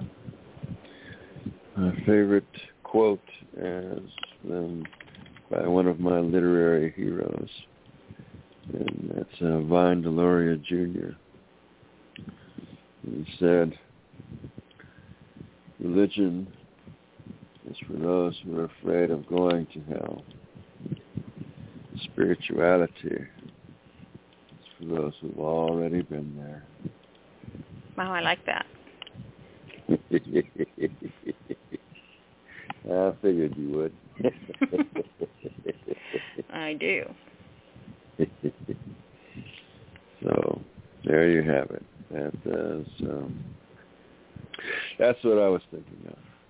I wanted to, because I mean, with anything with stories in terms of you know my people, you you never tell a story from the middle. You always go back to the source. You go back to the beginning. The uh, terminology in my people's language is chashkiva, which means going back to the beginning place. You always go back there first. That's how you tell a story.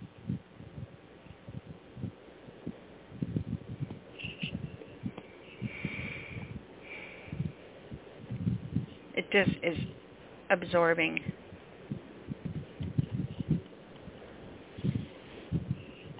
Thank you. All right, sweetheart. You know There it. you. Oh yeah. Mhm. I, Now what yeah, you you can find, you know, they they you can find me on Facebook at Rafe Wild, uh, at facebook.com, and then in parentheses underneath it says Soldier Blue, and then I also have my um, podcast, which I seriously need to update because I have about five pieces now that I want to make sure I put on there. I just haven't done it yet. I was going to try to do some this past weekend, but with everything that happened, I just really didn't have it in me to to do that. I I'll, I'll say a little something. I'm not I'm not going to take too much more time because I know there's other folks. But it was just a case of my ex, you know, one of her friends hadn't talked to her, uh, contacted her in a while, and it was like four days and no word or replies to text of any kind. And she went over there and found her body. So I had to basically make sure that you know even on top of being sick, you know that that uh, she didn't cave under the pressure of you know doing all she had to do for calling the ambulance and the police and so forth. So mm-hmm. it was not a good time in you know in, in any sense of that nature. So, but anyway, uh, there it is. Um, you got you can find me on Facebook and my podcast, and uh, I know I keep saying it, but I will be in the near future. I will be also adding in the video form of the podcast as well. we do things when we do them. You get them done when you get them yeah. done. Yeah. Just know that we're sitting here, you know, waiting with bated breath, but no, not no pressure or anything. Just you know. I know. I'll get it done though. I'll get it done because I know I know that there's some things that I can do visually that uh, eh, you know, I might surprise some people. We'll see. You're always surprising people with what you do.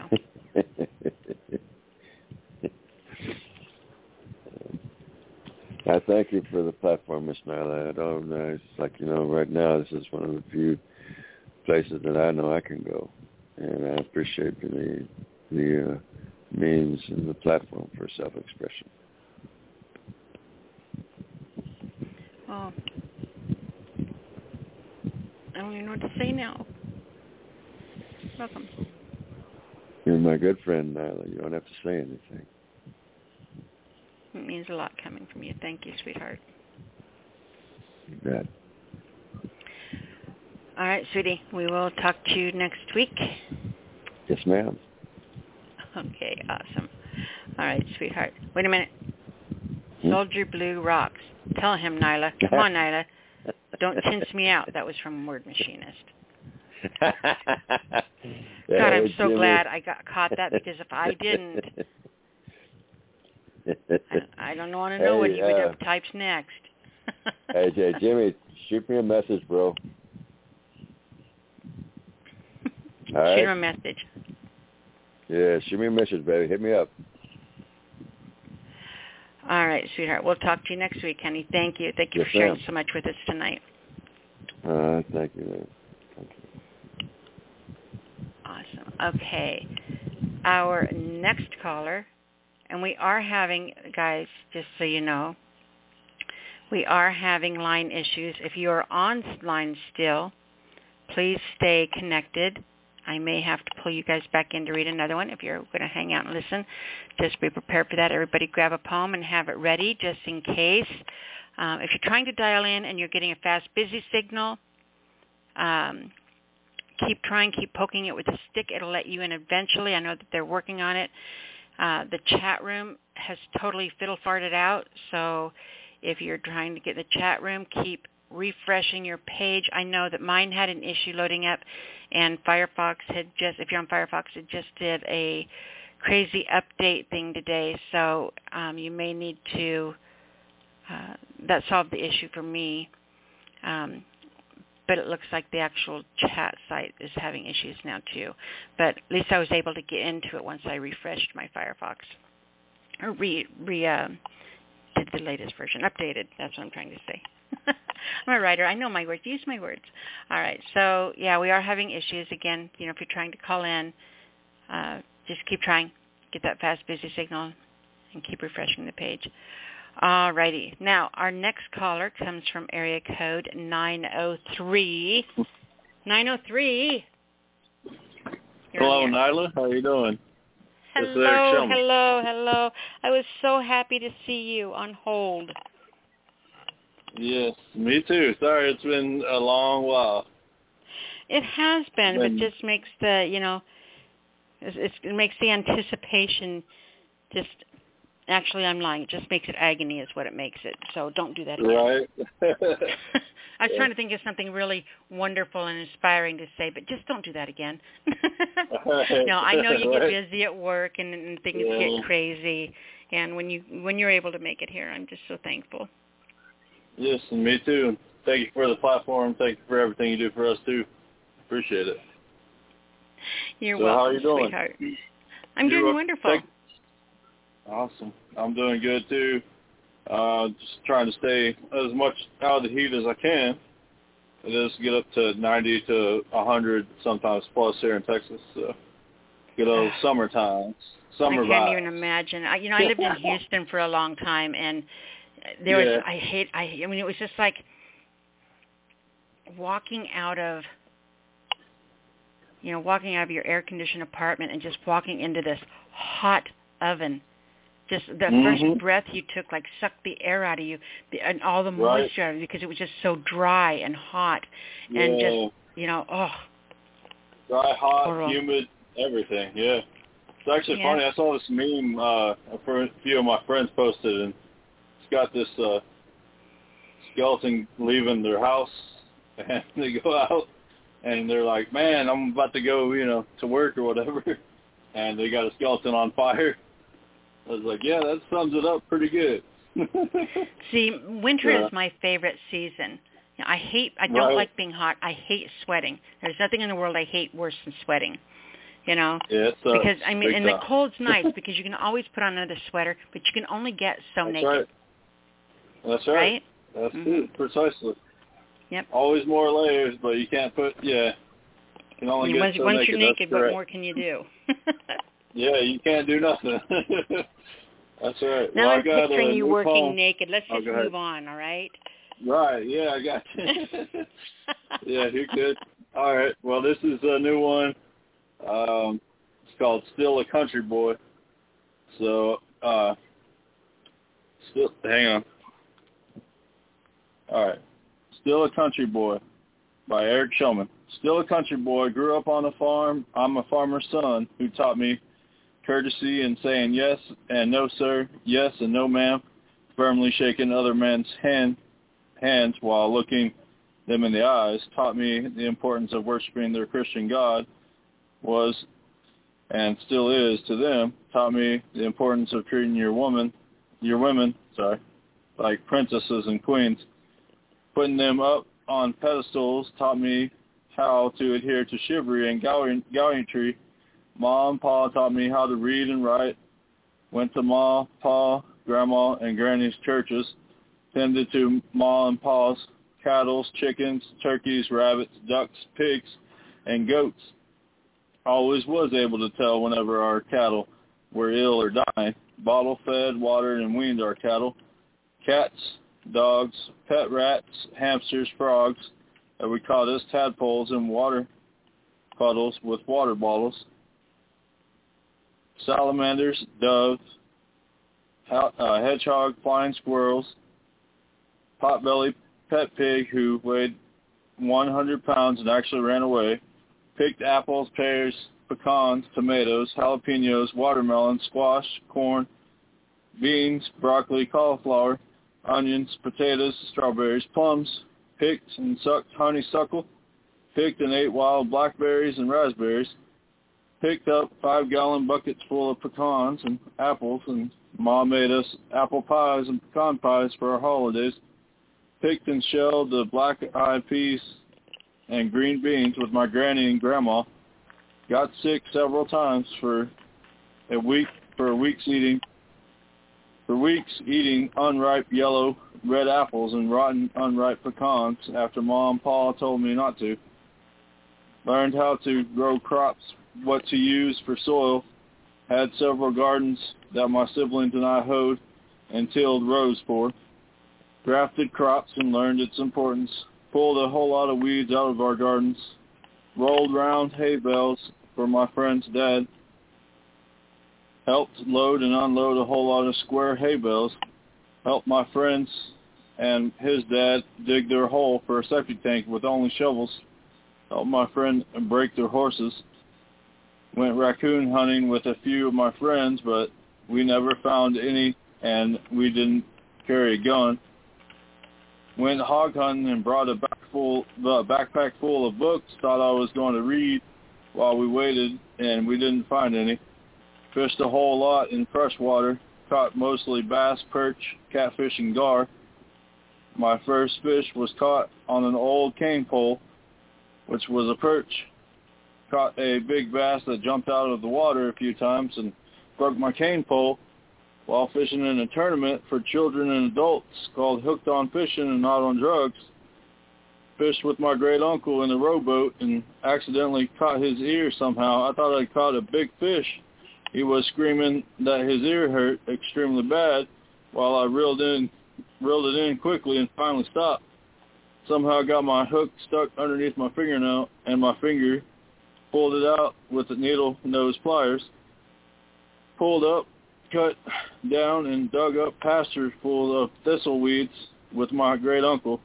Ran after and finally caught a bull for my great uncle. Pulled out two old heifers stuck in the mud for my great uncle.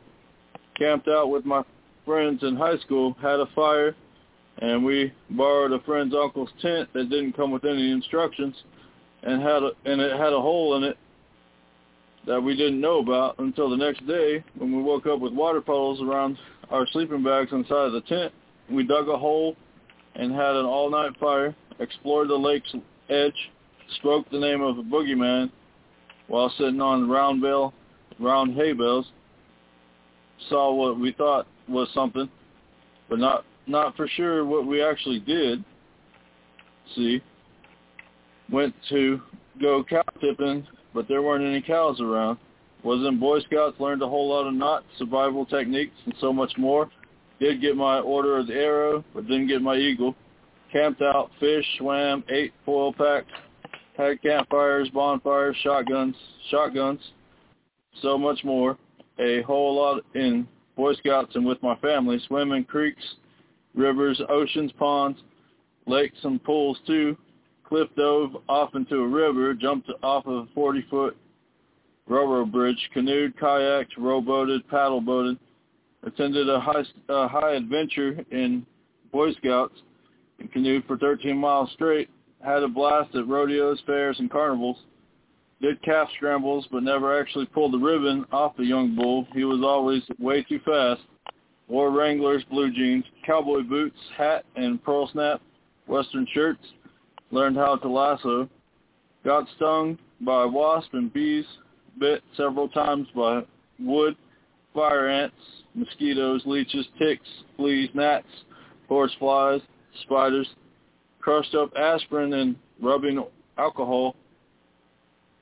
Applied it on my bites and stings, which took the pain away put up a whole lot of panel and barbed wire fences with my dad and siblings, dug holes with the post hole diggers, poured concrete into these holes, put several posts into them, had several huge dirt piles where my siblings and I had, uh, I played with all sorts of toys, dug tunnels and used our imaginations, played a whole lot of games there, swung on a rope above it, played war by raking up piles of pine needles and pretended that we were in the foxhole of war. We threw open and closed pine cones at each other. We played cards, speed, solitaire, war, and so much, so many more. Played soccer, hockey, football, and baseball. Catch in the road, looked out for cars and trucks, and yelled "Game on!" when vehicles was were coming and we got off the road and back on to get out of the way. Played all sorts of board games with mom and pa and my siblings. Celebrated Easter, Christmas, Memorial Day, America's Independence Day, Halloween, St. Patrick's Day, and Valentine's Day at my grandpa, grandma, grandpa, and granny's house. Guided one of my nieces with finding eggs at our Easter egg hunt. Saw a snake by her, told her to watch out, got a shovel and chopped his head off climbed trees and swung from their branches.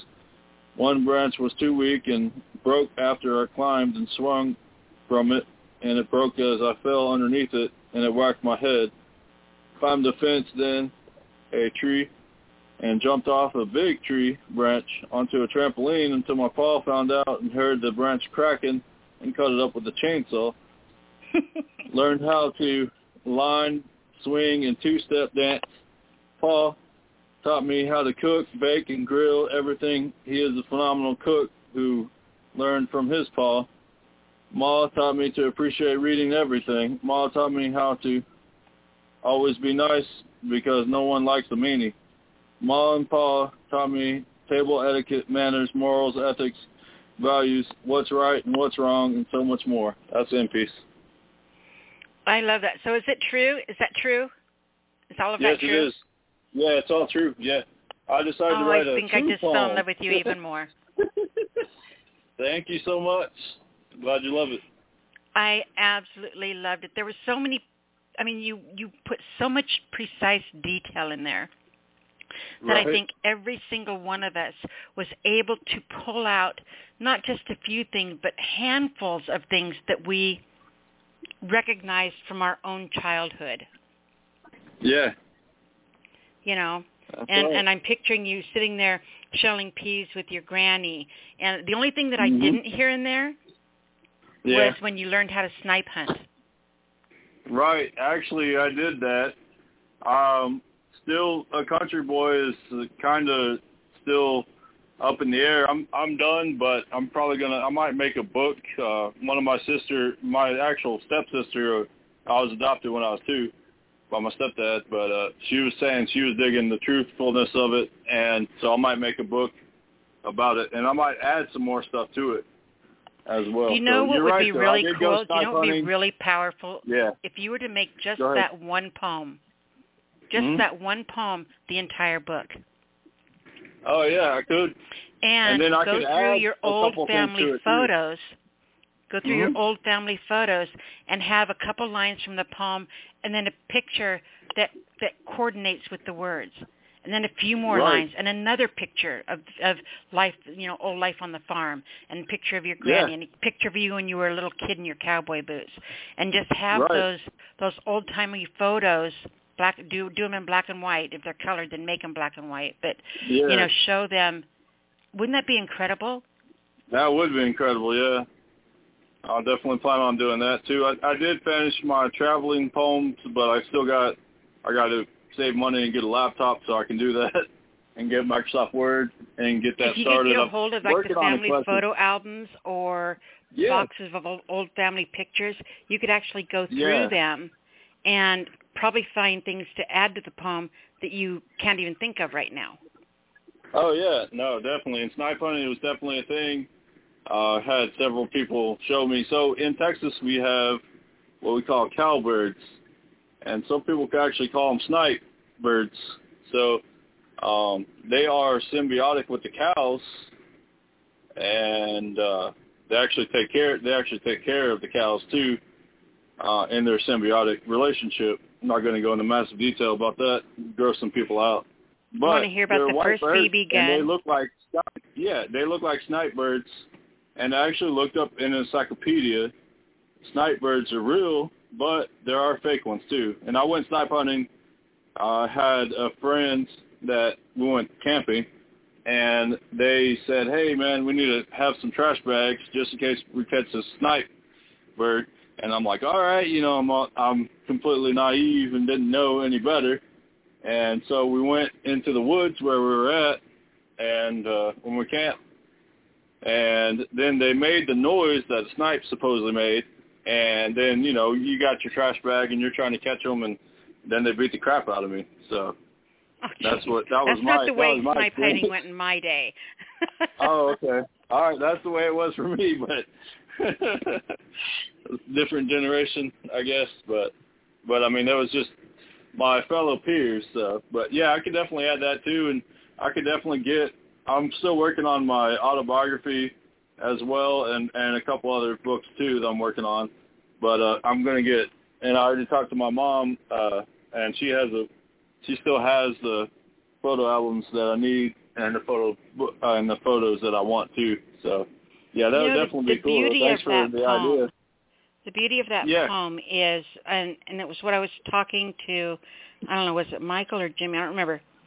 But earlier on the show, Yeah. I was talking about how, you know, our generation was the last generation that's going to know what fried chicken smells like when it sizzles or what a screen door sounds like when it slams.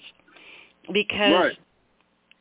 you know, our gener- we were the first generations to really have access to a computer. You know, Yeah. kids today, every they live in a backlit world. They are all Yeah, glued to their phones, and I feel like an old lady saying that because it's like Yeah. you know, I, no, get off the computer and read a book, get a paper cut, go get a skinned Yeah. knee. And I feel like God, you know, now I sound now I sound like my grandma. You know, and it really Right, does yeah. make me feel like you know because that's progress. You know, kids today they are a computer generation. They are a technology generation. But the things that you're talking about Oh, in go that poem, hmm the only way they will ever experience those things is through your poem because they Yeah. will never know what fresh cut hay smells like. That's they right. will never know what it's like watching a cow be born. They will never know Mm-hmm. what half of the things in your poem even are. Right. You know, and the only way they can experience them is through your words. And so that's Right. what makes it so powerful. And that is what would make it so powerful, coupling your words with act- actual Yeah. photographs of you growing up on a farm. Yeah, so it could actually show, you know, give them an image too, because Mhm. with poetry and and the photographs, they definitely show you, you know, a vivid image as well, so you don't have to use your imagination too. So, but what's crazy is I gave one of my nephews, he's writing short stories for Dungeons and Dragons. Right now, he's he's uh, 13 years old. Anyways, I mentored him a couple times with poetry. He wanted me to mentor him, and he likes my poetry as well. But anyways, what's crazy is I got him a dictionary. I got him an encyclopedia. I got him a rhyming dictionary and a thesaurus. And I got him a word book. And I got him several other things. They're all in book form. And after I got him all that, he had the audacity to tell me, Uncle Eric, you need to, uh, if you're going to give me a book, you need to put it on an ebook reader. I'm like, what? Just like you were saying, they're computer generated. You know, Mhm. that's their generation. So, and that's fine. But I'm planning on getting them a whole lot more too. But that's just a matter of time. I can't spend all my money on on my nephew. So, and No, I was really right thinking now about it the other day. Somebody said something about the end of the world and the apocalypse, and it's like Yeah. it's going to take the apocalypse Mhm. to happen for old Yeah. people to be valued again. Because if something happened right now, and electronics went out, electricity went out, we were in a, an apocalyptic situation Mhm. where we're left to fend for ourselves, right? Right. Mhm. there's so there's so many of so many people that just would have no clue what to do. That's right. But you know, our grandma and grandpas know, our parents know, Yeah. some of us know. That's right. But That's correct. you know, if you were if you were born after the '90s, then Mhm. you're not going to know. Yeah, then you have no idea. Yeah. That's for sure. So it, it's going to take an apocalyptic situation for old people. You know, now old people are just a burden. Right. You know, Yeah. we don't value our true. old anymore. We we don't treat our elders with respect. But if all of a yeah, sudden time you know Yeah. we we lost our our uh TikTok and all that, we wouldn't know what to do with ourselves and we wouldn't, you know, know how to cross the street without, you know, checking with our GPS or googling it 1st whatever. Mhm.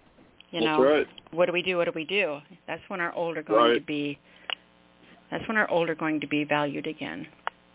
That's right.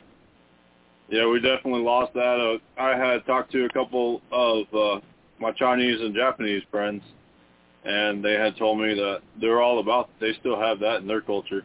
I mean, according to according to my friends that were telling me about that, they still respect their elder, and and if you don't respect your elders, you get your butt beat. So, I mean, it's a discipline. So, but I mean, yeah, no, we definitely have lost that in our culture. It's not right, but you know, like like I still respect my my grandma's still alive. My my grandpa died when I was six, but you know, I still respected him and and I met I met my granny. I didn't meet my great grandpa, but he was dead before before I was born. So, but you know, I still respect my mom and my and my dad too. And Family uh, history is important. Family stories are important. oh yeah, I would give anything in the are. world to still have my grandpa around so I could sit down and talk to my grandpa and hear his stories and ask him questions Yeah, I was too dumb to ask him when I was little. right. You Yeah. know, things I would love to I just there's so much that's just gone. It's absolutely gone. Yeah, you know, but there I'll used to be a definitely feel you time on that. before internet, before radio, before TV, before all Mhm. of that, that our entertainment was sitting around and listening to our elders tell stories, listening to them That's teach right. us through their stories. Mhm. That's But correct. you know that got replaced with radio, and that got replaced with TV, and that got replaced with the internet. That's right. And we don't we don't need them anymore. We don't value what they went through because we are so focused on ourselves now. You know, I Yep. if I could Sadly enough, that's our true. young to do anything, that is to talk to your elders, hear their stories, Right. find out where you came from, because someday you're going to want to know, and there's going to be Yeah. no one to ask. Yeah, it's actually funny. Uh, another one of my nephews, he told me. Uh, so we go and do this yuppie thing, as I call it. My, one of my rich uncles has a uh, Christmas party at Embassy Suites. It's a humongous uh, hotel, and it's pretty uh, upper class, and it's pretty expensive. But anyways, I was there, and and they have gourmet food catered, and big old party, and we have a big old white elephant just to make it short, my nephew that is the one of the nephews that I got uh I got him two cookbooks because that's what he likes to do. He likes to cook, grill, and bake. And he likes to cook, grill, bake everything. But anyways, I got him that and so we're there and he's staring at the we're playing war. Actually we're playing a game they made up. I forgot what it's called. Or whatever. Anyways, they uh came up with their own game. I'm so I'm playing with it, card game with them. And so they uh so he told me he was like I told him I said he was like, Uncle Eric, why is there like three forks and two knives and two spoons and blah blah blah and I'm like, This is called upper class. Like this is upper so- high society and he's like, Uncle Eric, didn't you grow up on a farm? I'm like, Yeah, I did, but when I was in the Navy I was in the wardroom and I had to take care of the officers and it was like a restaurant. And we had all that silverware. So I was trying to explain my experience to him, you know, but the problem is he doesn't know what, you know, happens in the Navy. Not all the way, but but yeah, I mean that was one and there was another one real quick too. Uh I had two nieces. I had well, my sister in law and my brother wanted to go to Alaska and go to one of the uh cruises there. I forgot what it's called. But anyways, they told my two nieces that are theirs, they told them they told their parents that they didn't want to sell the world like Uncle Eric did. And I was like, Oh wow That's funny. So that was funny. yeah. Was I remember when my kids were little and I got transferred to um a radio station, the first big market radio station I ever worked in and got Yeah. an incredible I mean like three times the amount of money I was wor- making at the station I was working Right. at before and in a much better time slot in the day, a huge market, Colorado Springs. And I remember my Mhm. oldest son looking at me because I was explaining to him, you know, that it was going to be really nice having the extra money and we were going to be making more money now and I was all happy about it. And he looks at me Right. and he goes, "Mother, does that mean that I'm going to have to start taking the napkin and dabbing it on each side of my mouth when I eat now?" Because that's what he, in his mind that's what rich people did. Yeah, right, yeah. Do I have to take the napkin and dab it on each side of my mouth now when I eat? It was so funny. So you Yeah. talked about your brother liking cooking. Uh huh. Are- That's right. The farm that you raised on is it still in your family? I mean, do you, do you have like a old family home with, you know, attics and grandparents shit laying around? Yeah, yeah. It's still around. so yeah. I want and you I to do went. for your brother for Christmas. Yeah. I interrupted you, but I got what I Mhm. needed. you good? so for Christmas, I want you to poke around without your brother knowing it and ask around different family members for old handwritten family recipes. or And old actually, family cookbooks cool is that you can put have- together and give that to him for Christmas, and maybe even write poems Right. about you know great great grandma's corn fritter pie. You know. Right. Yeah. I actually thought about doing something similar to that. I haven't done it yet. I need to get back on that track, but it's a long it's a long endeavor. So we actually have my mom when DOS first came out made a cookbook for her English project in high school Mhm. uh, a long time ago, and she has the recipes from the little side, which is where I come from, and I was adopted in the Shellman side, and uh, the Shellmans actually came out with we actually came out with our own family cookbook.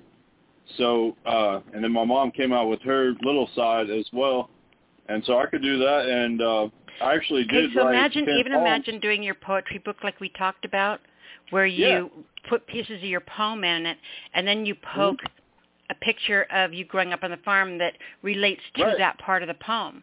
You know, so what if Yeah. there's a picture of you sitting at the kitchen table, you write the lines, you show the picture, and on the next page you actually have that family recipe in the poetry book. How Yeah, unique could and incredible too, and yeah. fun would that be?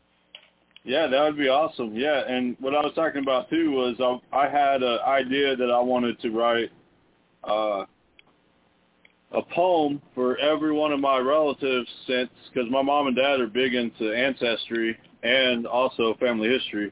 So that would be cool. I want to get on ancestry.com again. I already got my DNA tested and everything, but I need to get back on that and do my ancestry back. Uh, my my mom and dad have it way back. I'm not going to say exactly what they think they have it all the way back to like well, I would say the beginning of time in their mind, and that's fine. But it's cool because I think it'd be cool to have a biography of each one, and even if I don't publish it for everybody to read, then you know it could be a family project. It's Exactly. a long endeavor, like very long. And So, but yeah, we think no, I'm we have all the time in the world, and sometimes we don't. So get busy. Don't wait. Well, that's right. Yeah, precisely. because you don't Yeah. know who might not be here tomorrow. That's right. That's correct. We don't know who dies and who you know, and who doesn't. Mhm. So I don't. I didn't want to put it that way, but you know what I mean. Yeah. You know, yeah, we, no, we I need got to. Yeah, seize the moment. Cart but yeah, right. You're right. Yeah, I definitely will uh, work on that, and I could put some of the recipes as well. And I want to make that because someone already made a book about the Shellman side. Uh, and I don't know if they did the little side yet, but uh, the Shellman side of my stepdad who adopted me when I was two.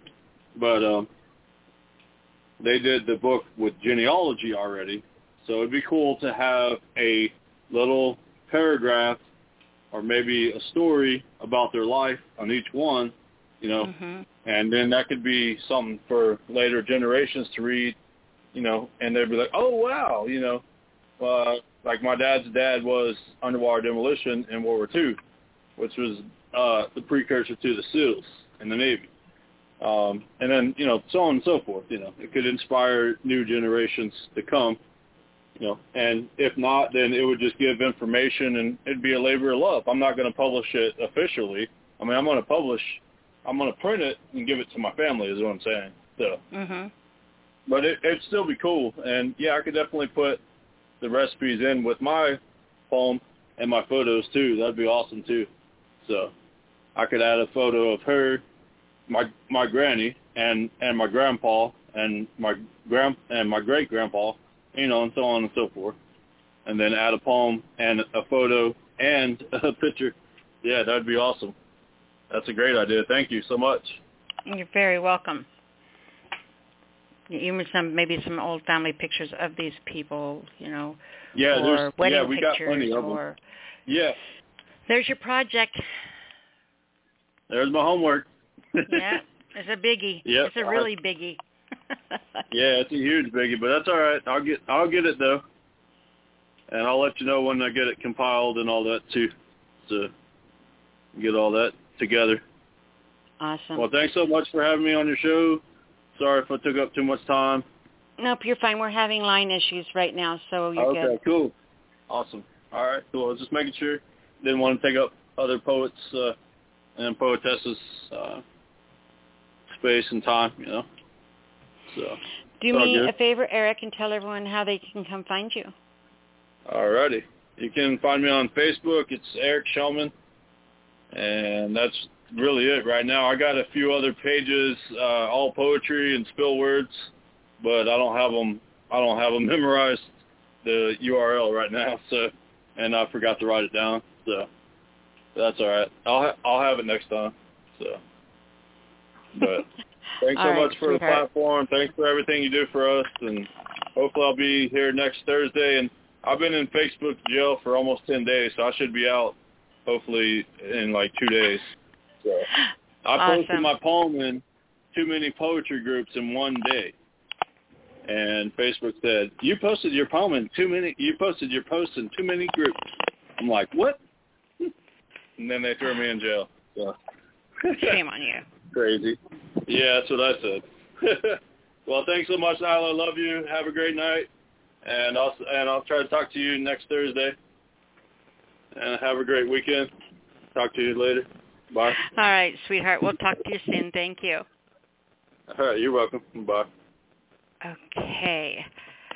Our next caller comes from area code 863. 863, you're on the air. Oh, I should have told Noreen. I should have given her a heads up. My bad. My bad. She'll hear it in a second. Okay. Um, um, uh, hello, Nyla. hey, Okay. sweetheart. How are you? Hello, Nyla. Okay, this, this is no, you said let us tell us our name. Well, this, I'm Noreen Snyder. okay. Hi, Noreen. Okay, hello, Nyla. How are you doing? Mhm. I'm doing absolutely wonderful. How are you? That's good. I'm doing good. Okay. So, what are you going to share with us tonight? Okay. I'm I'm Gary's poem. I'm going to read um called My Family. Okay. Can there be a good place for me? As a child, yes. Things have changed. The beauties of my life have been taught me now the ways. Now I know of greatness, honesty, and truth. I was so proud of the things I was taught. Right was right. Wrong was wrong. Strength and pride was taught to me. Past relatives were strong, hardworking, and proud. I knew I could live all my life being proud because of this. I was strong, believing in these virtues. I was strong, young, and so happy to be part of this, my family. The end. Aw, that was beautiful. Yes. Yes. Yep. Mm, Gary's an awesome poet. Phenomenal. He is. Yes. Do you have another of his you'd like to share? Oh, yes. Okay. Yes. Um, here's one. Money has spoiled.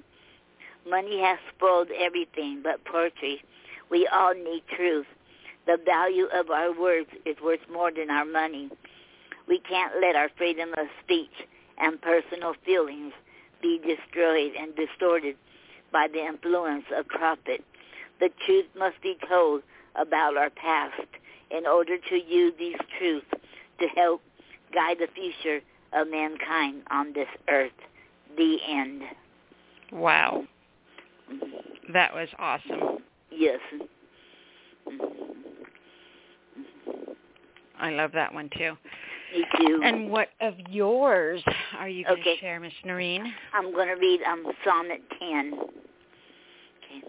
I will be taking pen in hand tonight, observing your photo as I write you a love verse to give you deeper insight of my true feelings for you and renew our love ever so true.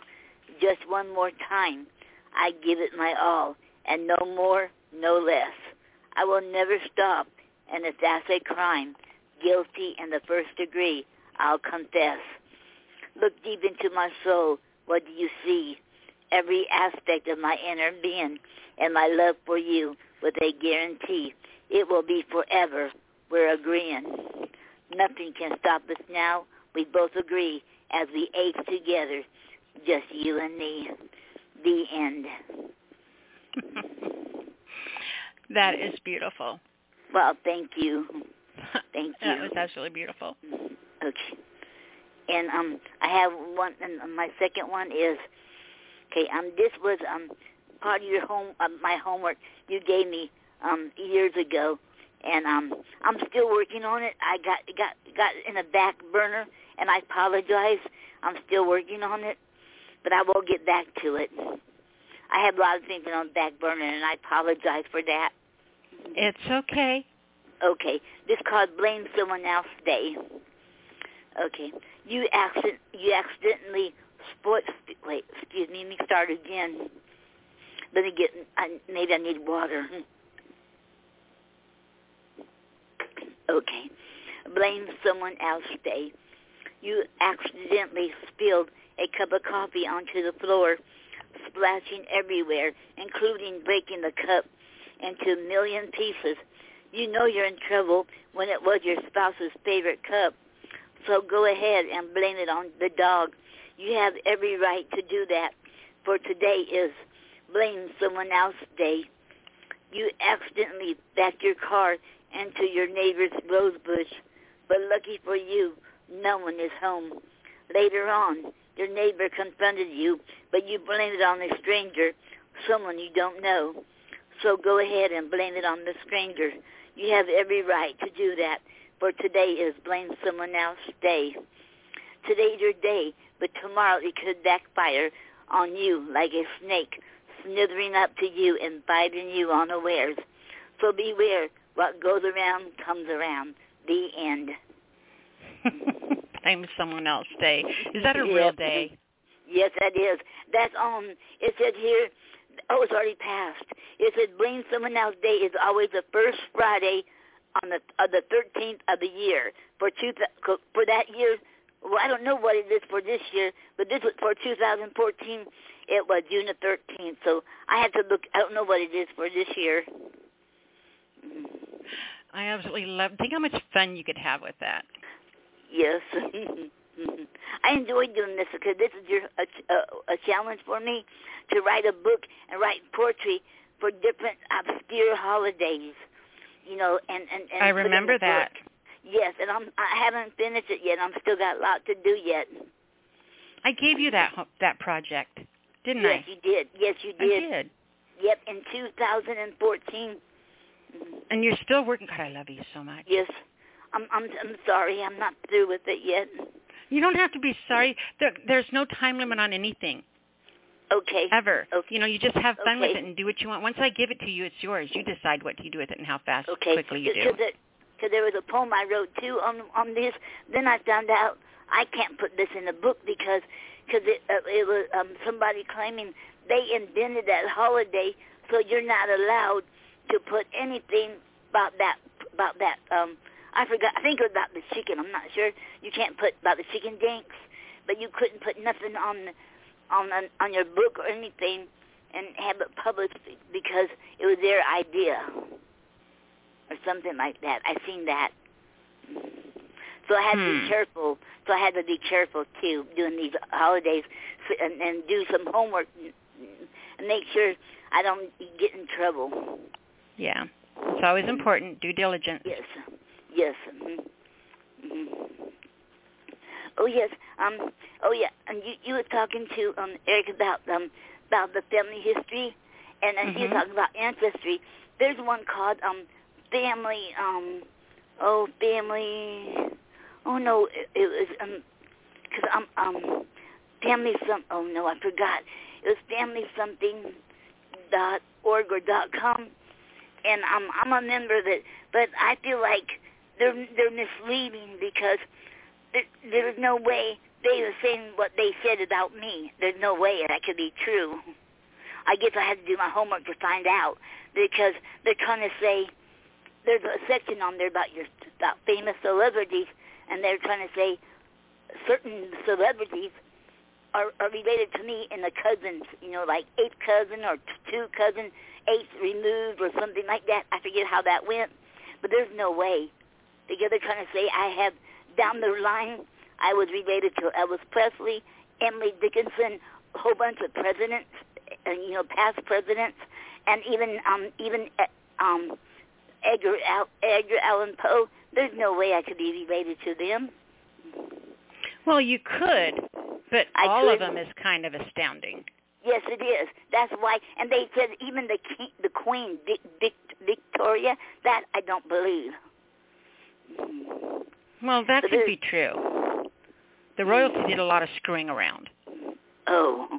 but You know, it, was just- it, was, it was too, too many. They they had you know had too many listed. I was talking to Robbie about it too, but they had too many listed for me and too many presidents.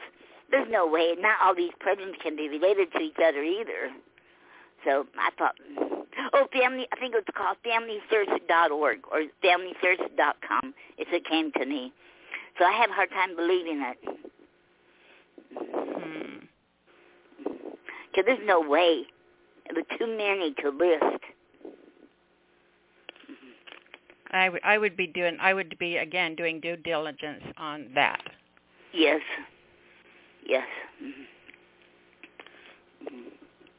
But you know, you are awesome enough that it could be very true. Um, I don't think so because, you know, like, um, because I'm not that a, a a a great poet. I'm I don't write that great like like you or like Robbie or like every or like Jimmy David or Oh, like oh, anybody oh, on here. Oh, oh, oh, don't even go there, girl. Oh, okay. I'm Are sorry. you trying to ruffle my feathers? No, no, I'm sorry. You are incredible and unique and have so many people that absolutely love what you write, are inspired by what you write. Your writing has changed people's lives. It has changed you and Gary both together, collectively, have changed the way so many of us even look at love. hmm And we cannot write what you write in the way that you write it. So you don't com- don't compare yourself to anybody. Only Okay. you can do what you do. Okay, okay. I'm sorry. Okay, I gotta sit, keep remembering that.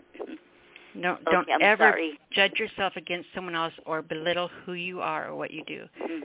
Nope, nope, nope. Mhm. Okay, thank you. I'm so sorry. I'm, I'm- should not. mhm. Don't be sorry. sorry. Just know that that's the truth. Don't be sorry. Just know that. Just believe that about yourself. Yes. Okay.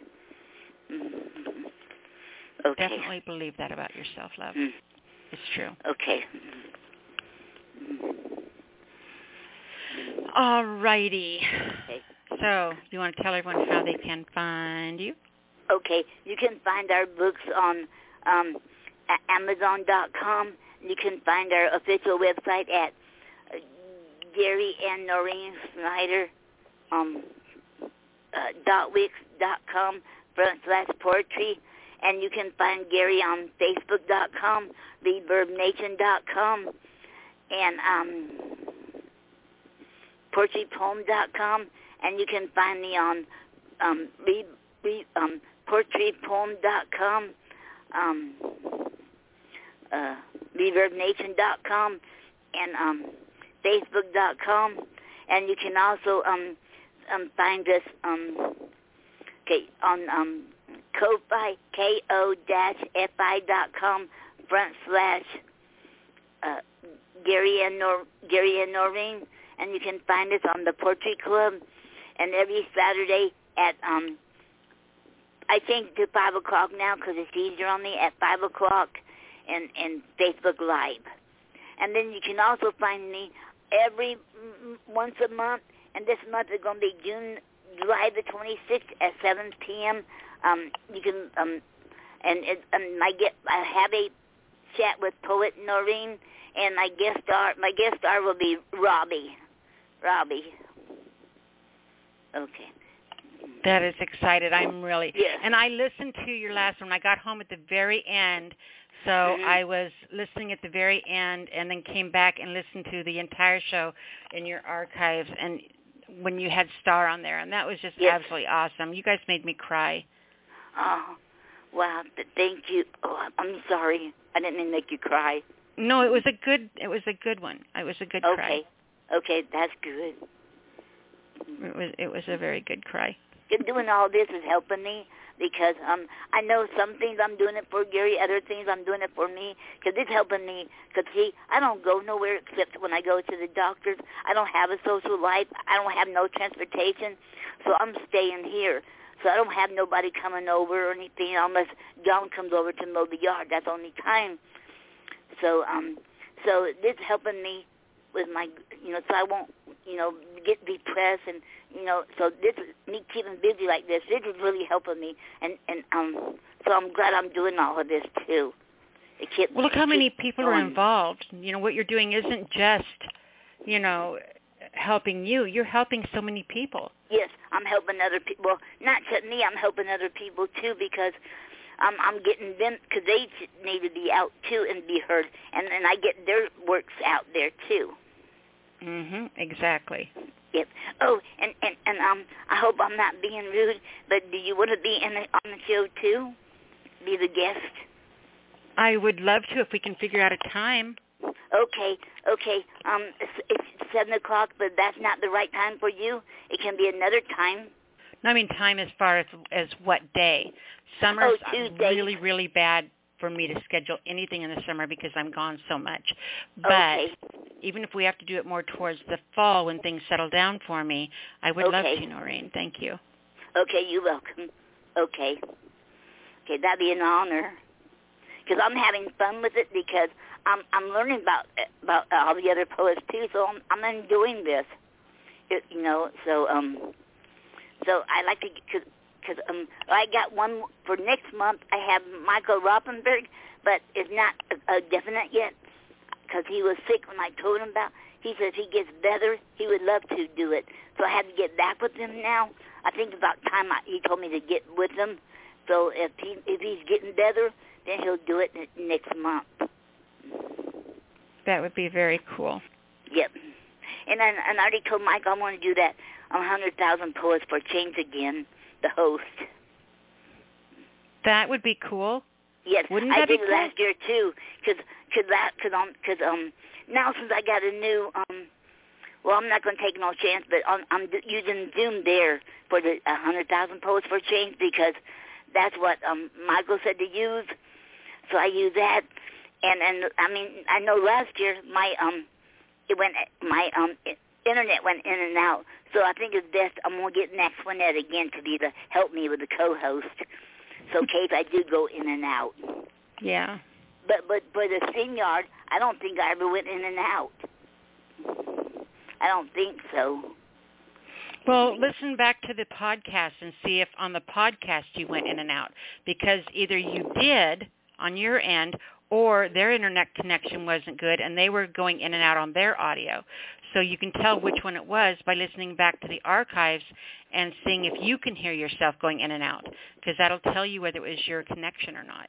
Oh, okay, okay, I'll do that. Yeah. Okay, Mhm. okay.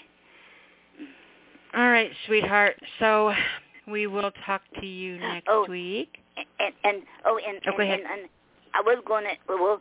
Uh, I never had a chance to ask Melvin because Melvin w- went what did it last year too for the hundred thousand poets. He got involved with it. He, when I asked him, and he did, he said yes mm, last year. Yeah. I miss him so much. Yes, so do I. Mhm. Mhm. He was always my last dance. Yep. Yes. Yep. Yep. Mhm. Okay, Noreen. Love you so dearly. Thank you for being here. Thank you for sharing all of that. You're welcome. Okay, we love you too, and and and and you're very welcome. And thank you for letting us come on here and read. it's an honor to be on here. This is our favorite show, Gary and I.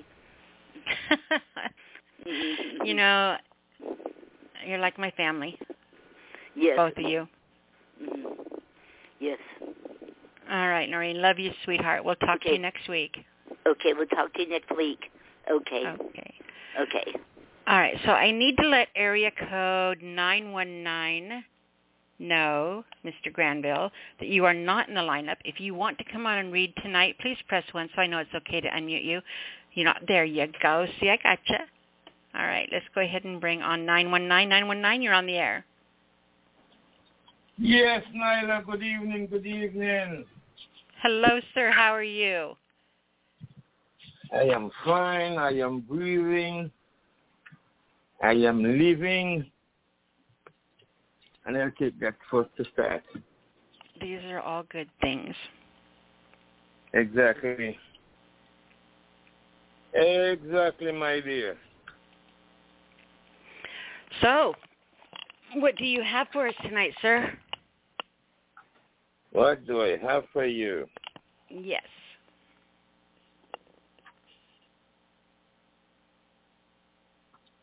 Uh, you know what? I'm going to read a, a couple of short poems for you. Okay. I'm going to read you something short, I think. Oh, no, I'm going to read this one. I read it before here. It is called We Are Not Masters Here. I have been doing it by myself for too long, trying to prove that I am strong, going it alone for so long does not seem wise. I think it's an addiction at this time. I have built my own prison, constructed my own hell. Life is a double-edged sword. We are not masters here. My prison is also my fortress of solitude.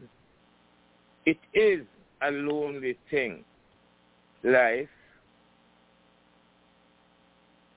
Small wonder then, small wonder then we crave engagement, touch, kiss. It validates our existence and procreation ensures it.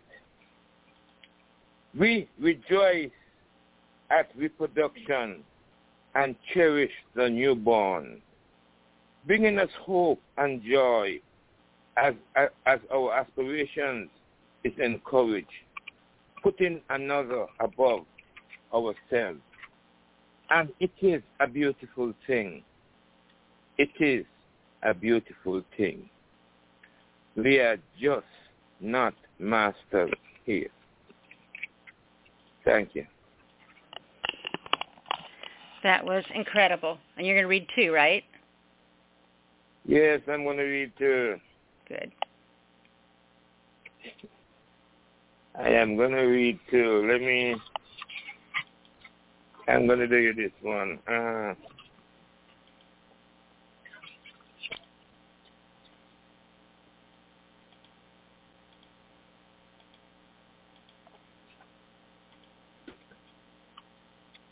Okay, one. This one is called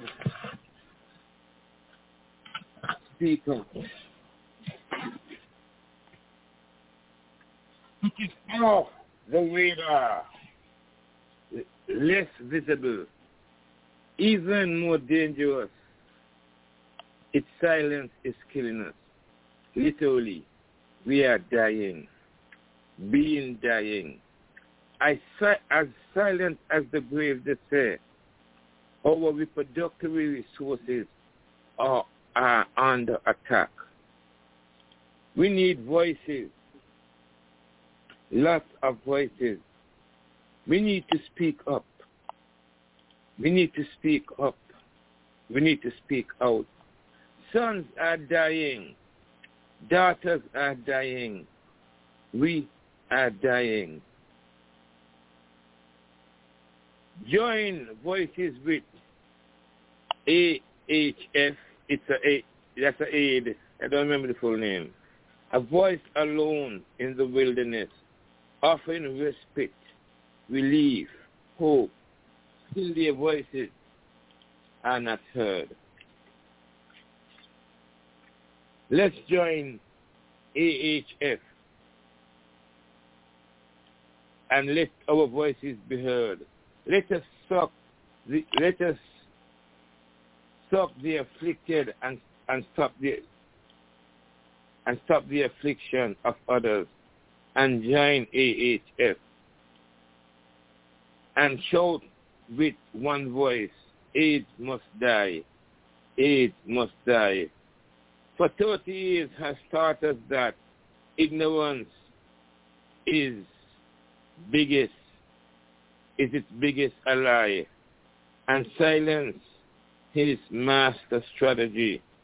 Speak out, speak out, speak out, and put an end to his foraging of the human seed.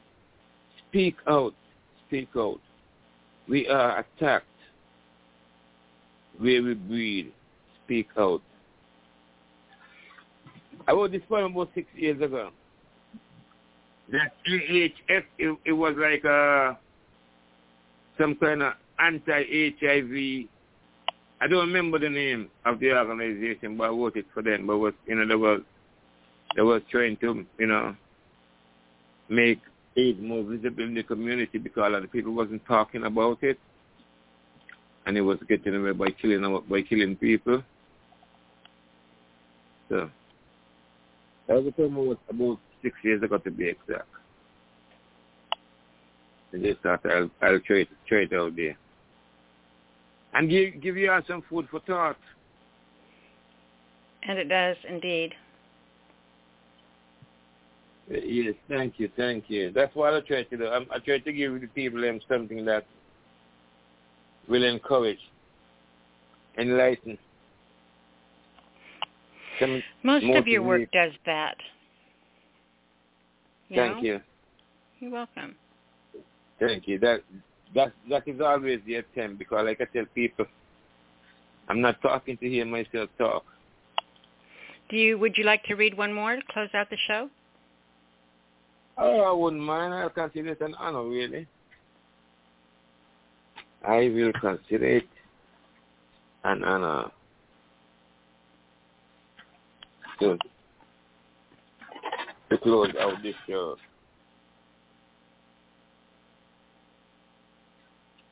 This one look looking nice. Just close out this. Let me what it is.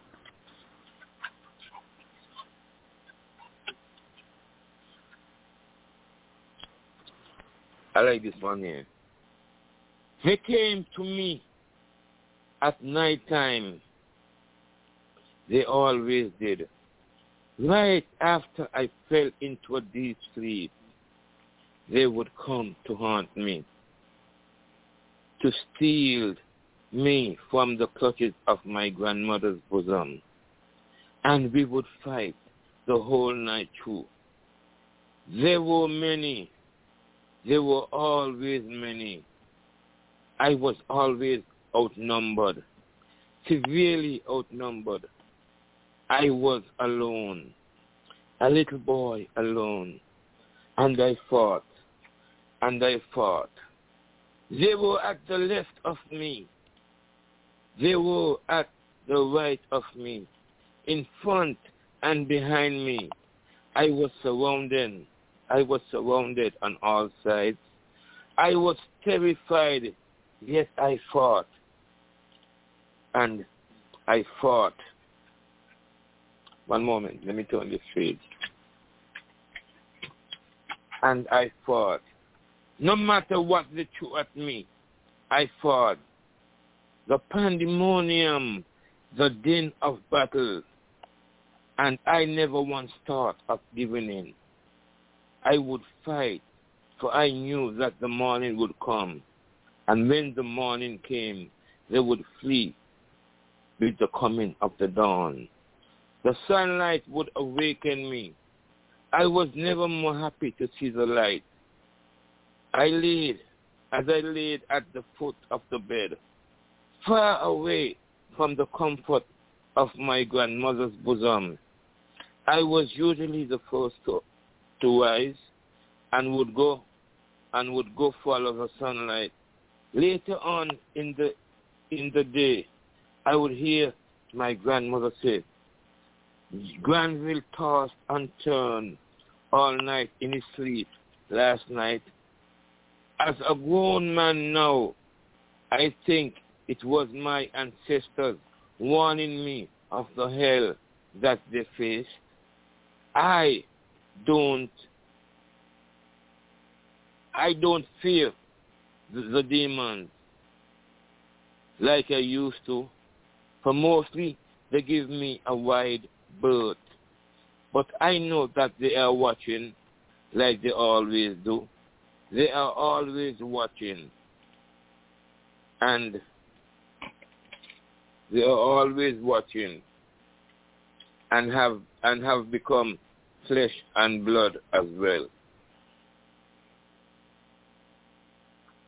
They are always watching and have become flesh and blood as well. I wrote that poem there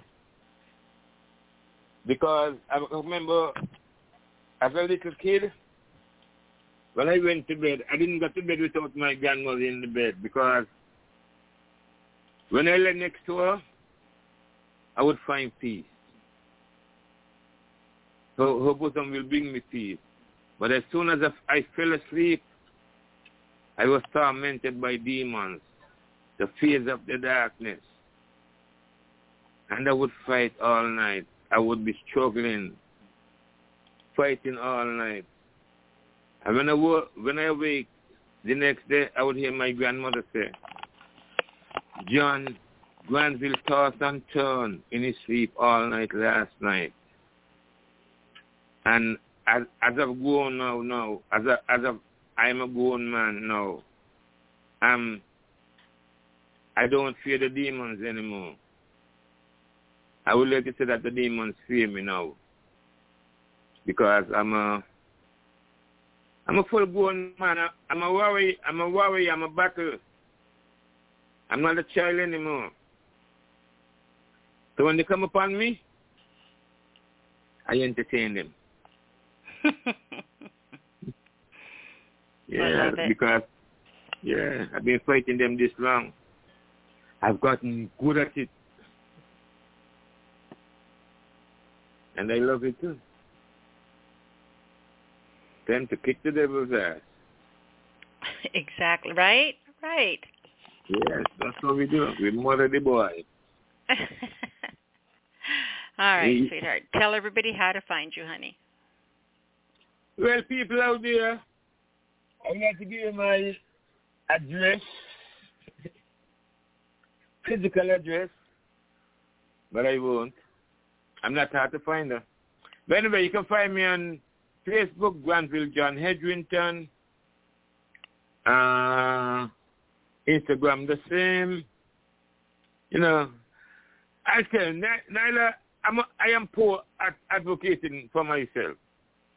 I I went I performed at the at the open mic last week, and the host had to come up and advocate for me because he said, Granville, you come up here and you perform and you and you never tell the people where to find you, where to find your work. He said, oh, he has three books, you know. He has three books. And I go up there and, and I perform and I never say those things. You know, I love to perform. I mean, the, the business aspects of this business is not my strong point. I could always talk. I love to talk. And most importantly, Nyla, I have profound things to say. Most importantly. So people in Radio Land, I am Granville. Follow me. Follow me. Trust me. I guarantee you. I will enlighten you. I will make your day better. You'll be the better for knowing me. I assure you. so follow me. Granville John Hedrington. It is true, Nyla. It is true. I'm, I'm telling you, I've been, I've been doing this for people all my life. I've been talking to people. People visit me just to, you know, when they're having a bad day, just to have a conversation. You know, people, you know, people need truth. People need love. People need to be enlightened. You know, mm-hmm. we're living in a difficult world. People are having having problems, and and it has and it has nothing to do with money. You know, as a matter of fact, the more money people have, is the more enlightenment they need because when when you think you have everything you need and you feel empty, oh, you know, that's where you come in, you know. I, you know, I I shed light, you know, I shed light on things I had to understand. I was always good at it from my youth. Even my friends hadn't. I realized my friend had noticed it before I did. You know, it was only it was always easy for me easy for me to understand things that was difficult to understand. And and and I knew this because I knew, I knew this because as a, as a young as a younger man, when my friend them had something that they were reasoning about, they would always wait for me to come enlighten them on the matter. You know, and that's what it is. When when you have a talent, your friends them notice it before you do. Mhm. If they're paying attention. Yeah, I mean, yeah, yeah. More, I mean, let me tell. Yeah, and I'm telling you now, like you see, the, the crowd, the people who, who I grew up around was awesome. The, the life I grew up, no fighting, no fighting. When you That's start to want to fight, yeah, they look at you. They look at you like you're stupid. You know, you could talk. You know, if if you have a disagreement, talk, talk. But when you want to fight, it's like, oh, you you you will feel excommunicated excommunicated fast. I grew up in a place called St. Kitts Nevis, and in my time when I was growing up, man, I didn't want to leave my island. I was the last to leave my island. I left after my grandmother died. I wasn't leaving my grandmother. Yes, so I grew up in a good time, Nyla, and sometimes I tell my son that those days are gone. People are not the same. Mm-mm. They, they have grown wealthier, but they have grown worse. And the, the truth. All right, sweetheart, you did a fantastic job tonight. I appreciate you all the time. You're very important to our community here, and I want to thank you for sharing from the heart like you do. Thank you, Nyla, and thank you for having me. It is our pleasure. And we will talk to you next week. Yes, ma'am. Definitely. As long as life lives. Perfect. All right, hon. Thank you. Bye-bye. Bye-bye. All right. So we have, let me look here. What have I got? I think we have 815. Are you with me? Tina Storm Nyla? Yes, ma'am, it is. How are you, baby? I'm fine, and you? I'm doing wonderful. I'm doing absolutely wonderful. You were asking for prompts earlier. My prompt was Summer Breeze. I wrote a piece that I gave the title to. Perfect. um, I gotta find it. Hold on. I wrote it like right after I gave you the prompt, so it's new. I haven't read it out loud, so it might be a little, you know, lumpy, clumpy. Summer Breeze. I wrote this, Summer Breeze, for my sister Nyla. I have several open windows in the late evening. Little more than an hour till midnight, really. It was warm, yet steady cooling. I love this, no fooling. I smile and I float to my kitchen, whipping up some pancake batter, including blueberries, the fresh variety, plump, sweet, and slightly tart. Pancakes will be perfect because they are a work of art. A pat of butter on my griddle sizzles. The summer breeze picks up a little. I pour batter in the center. The brown butter making the edges crispy. The aroma calls the neighbors' noses. I'm questioned about my blueberry pancakes the next day. One believed it was muffins that I'd baked. Another said bread. I giggle. A love language of mine includes serving others. Those were pancakes that you smelled, I told them both. They can be made for both of you. They thanked me, and I smiled, half skipping back home. Soon I'll make breakfast for dinner again while my kitchen cools from the summer breeze. And once again, I'll be pleased in peace. Love is your, food is your love language, serving others. Yeah. That was beautiful. Absolutely. Thank you. I thought you were wrapping up, so I just I only had one prepared. I can read another or freestyle. Sure. Of course. Okay, yeah, I didn't know if you, if I had time for two. Um, okay, I wrote this one yesterday, but didn't read it anywhere. and it was from a prompt. I can't remember who I got it from, but the prompt said, "It wasn't the devil, but poor choices." That's what I titled this piece. I've made mistakes, many actually, some devastating, others silly. Learned lessons and counted my blessings, but never thought to blame others. Nah, I own my own shit, all of it. And it wasn't the devil, but poor choices. No outside voices. I was flesh-led. It turned out real bad. It wasn't due to issues with my daddy. I'm not seeking sympathy. This ain't no pity party, no woe is me. I did wrong, knowing all along that I was dead wrong. But sometimes you just want your way. Now I can say, for shame, because I'm a dummy for a chocolate man who's yummy, but my judgment wasn't clouded. My hormones were louder than my logic. It's easy to cast blame and to point fingers. It wasn't the devil, but poor choices. I better get better control over me.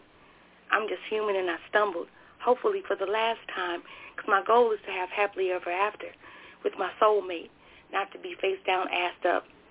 So it's me that I hate. In peace. Do you know, were you here when that prompt was given tonight? No, ma'am. Owning my own shit? No, but I I try to always own my own shit, so it just happened to work out. I love it. That was actually a prompt that was given tonight. Sweet. So it all worked out in the end. I know, right? You just you aced it. Who knew? Didn't even I know. I the assignment and I wasn't there to get it, but it still worked out. Oh, Nyla, I'm so glad I made it in.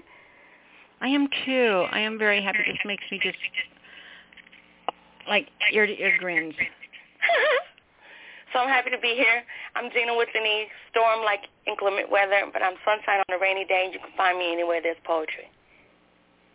Perfect. All right, sweetheart. We will see you next week. Absolutely. Love you. I love you too, honey. Thank you. Bye-bye. Bye-bye, sweetheart. All right, everyone. You have been listening to the Speakeasy Cafe Open Mic Poetry Show, The Sound of Ink. I'm going to close the show with a piece by John Jordanson, and it's called A Million Pieces. We will see you next week.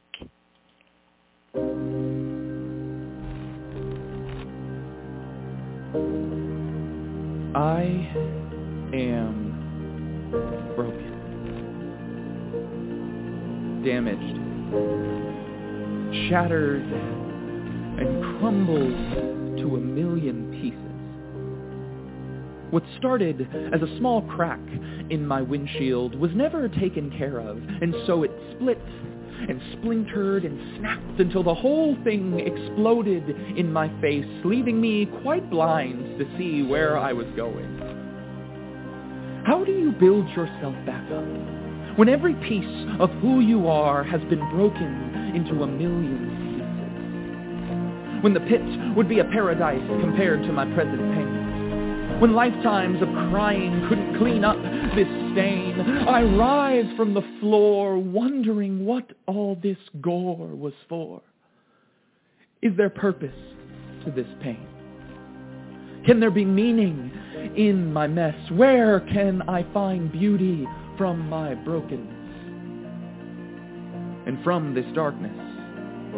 And when I can't find the strength to say it, much less pray it, suddenly I discover that my life can become a mosaic.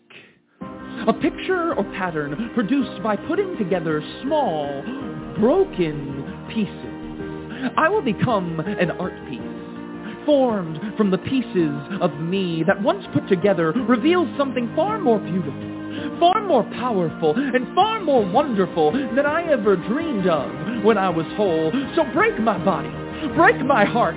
You can't touch this soul. I may walk with a limp, but my spirit has never been stronger because after blow after blow, I'll build up slow and discover my new glow. So, when you look at me, I want you to know that's not a scar, that's a beauty mark. Those aren't scabs, they're the armor of a mighty warrior. It's not a bruise, it's war paint.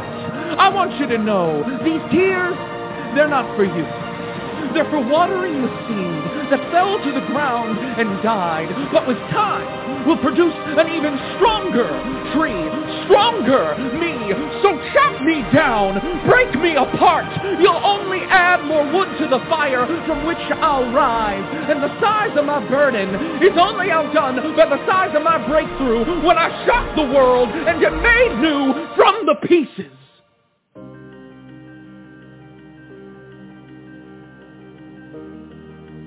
Million pieces.